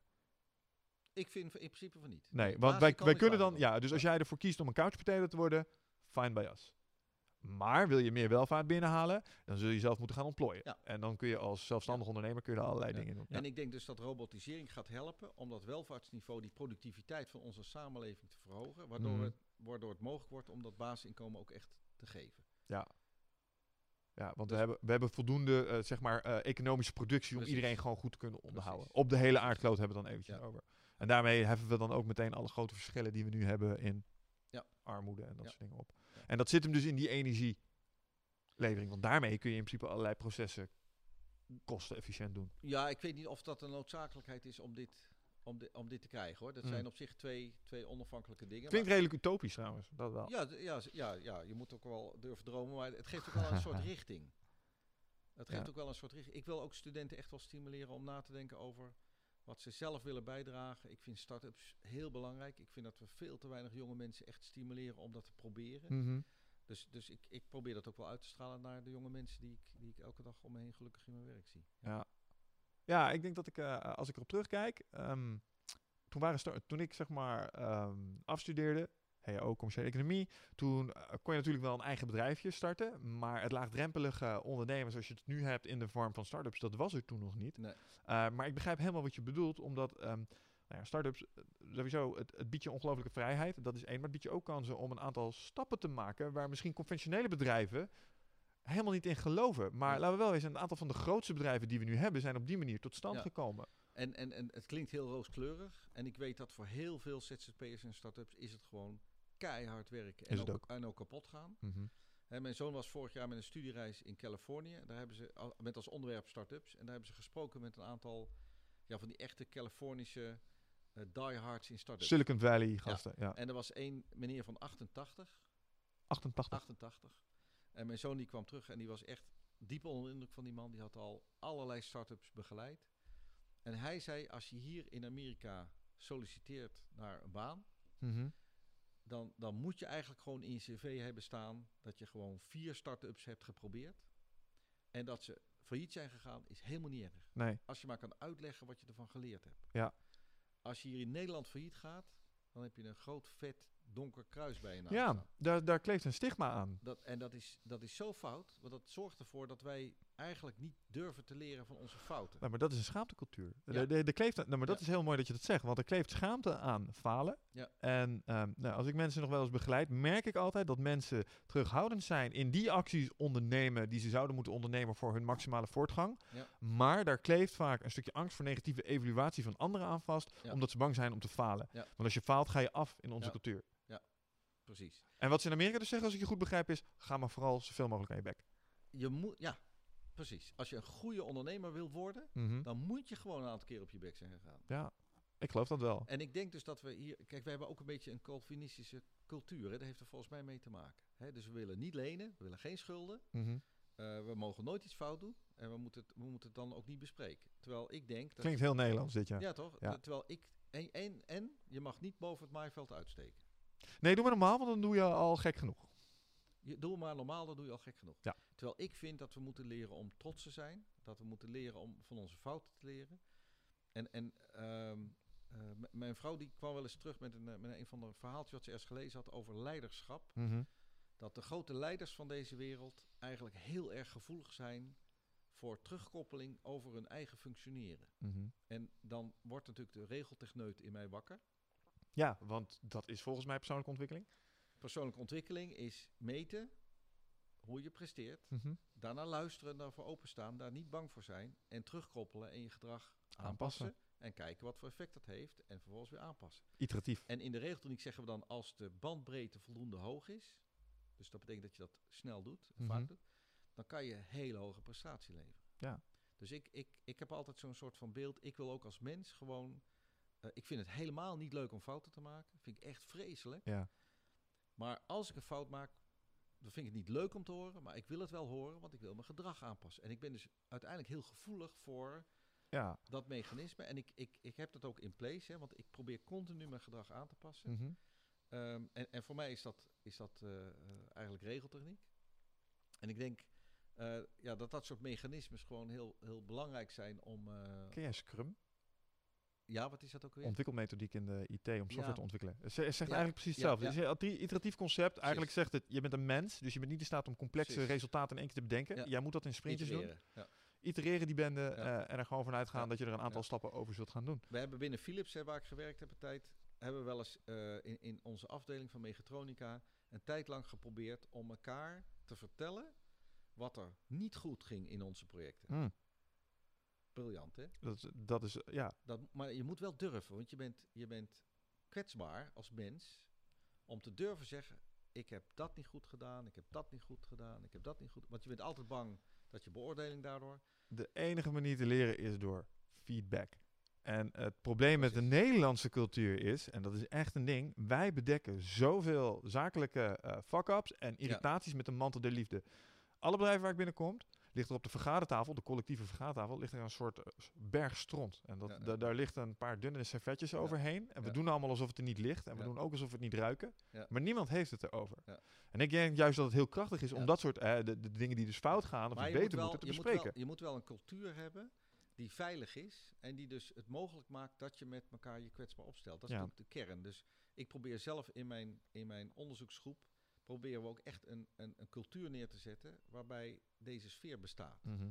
Waarbij je elkaar niet gaat zitten afkatten, maar waarbij je een sfeer maakt van jongens, samen worden we beter en we proberen allemaal in onze eigen, op onze eigen manier maximaal uit Mhm. onszelf te halen. Ja, en dan kan je als groep gewoon ontzettend goed presteren. Ja, maar is dat niet een kwestie van lead by example? Da- daar zal één cultuurdrager op staan, misschien jij in dit geval, die dat introduceert in zo'n... Jazeker. dynamiek. Jazeker. Dus, en, en als dat een medewerker is die dat, die dat met impact kan introduceren, kan het ook. Ik Ja. geloof heel erg in, in de moderne samenleving waarbij dingen kantelen, dat er veel meer uit de basis komt. Dus Mhm. ik denk dat dat heel goed is. Uit de basis bedoel je or- lager uit de organisatie? Ja. ja. Ja, eh, maar ik, ik, ik, ik geloof zeker dat, dat de leidinggevende, eh, in de klassieke zin des woords, natuurlijk heel belangrijk zijn voor mensenorganisaties zoals een universiteit ook is. Dus Mhm. ik geloof, hè, dus een, een van de dingen die, die ik zelf nog wel vind dat moet gebeuren binnen zo'n universiteit, is dat hoogleraren zijn eigenlijk de baas van hun groep, Mhm. maar worden eigenlijk onvoldoende aangesproken op hun leidinggevende kwaliteit. En ik vind eigenlijk dat hoogleraren veel beter getraind zouden moeten worden op, op, op social skills en, en, eh, en ontwikkelkwaliteit van hun mensen. Het enige wat we hebben bij de universiteit zijn de mensen. Mhm. En, en, en die moet je dus op handen dragen en daar heb je skills voor nodig. En in het bedrijfsleven is het normaal Ja. om dat te trainen. In de universitaire wereld is dat niet normaal. Nou, ik kan me voorstellen dat er een parallel te trekken is met softwareontwikkelaars. Want dat zijn vaak bovengemiddeld slimme gasten. Ehm, en waar die, ja, echt bovengemiddeld slimme Ja. professionals. En die zijn inhoudelijk super onderlegd, zijn heel sterk, maar waar ontberen ze? Ja, waar, maar ze verkeren vaak ook aan het uiteinde van een specifiek spe- eh, spectrum, zullen we Ja, zeggen. ja. Ehm, en die missen dus echt die Ja. soft skills inderdaad. En als je die in een cultuur zet waarbij dat eh, een soort gewoonte wordt, Ja. dan merk je wel dat ze daarin... Geïnternaliseerd wordt. Ja. ja. En dat in onze regio, in de Brainport-regio, hebben we natuurlijk heel veel van deze werkers. Mhm. En we hebben ook, ook daar eh, een aantal eh, ja, cursussen die, die gegeven worden om met name die soft skills te ontwikkelen. En ook in ons curriculum proberen we daar toch wel echt aandacht voor te Ja, maar dat is moeilijk.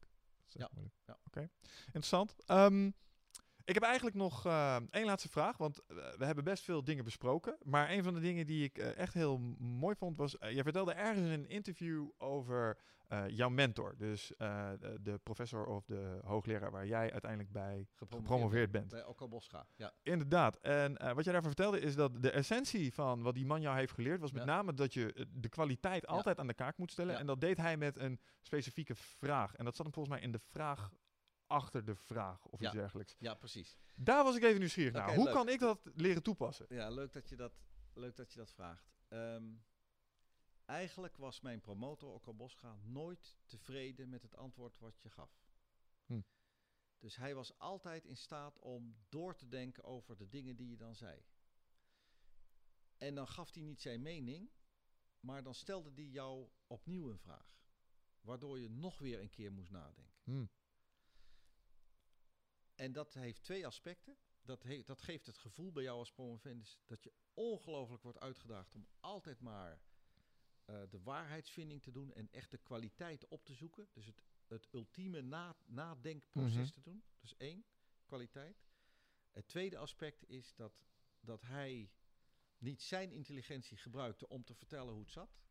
Maar hij had de kwaliteit om ons als promovende, promovendi zelf te laten nadenken en te ontwikkelen. Hij En- gooide het juiste kwartje erin. ja, en dat, dat vind ik een, een, een kernkwaliteit. Ik, hè, dus ook in het begeleiden van mijn studenten, mijn afstudeerders en mijn promovendi, probeer ik om hun te laten ontwikkelen.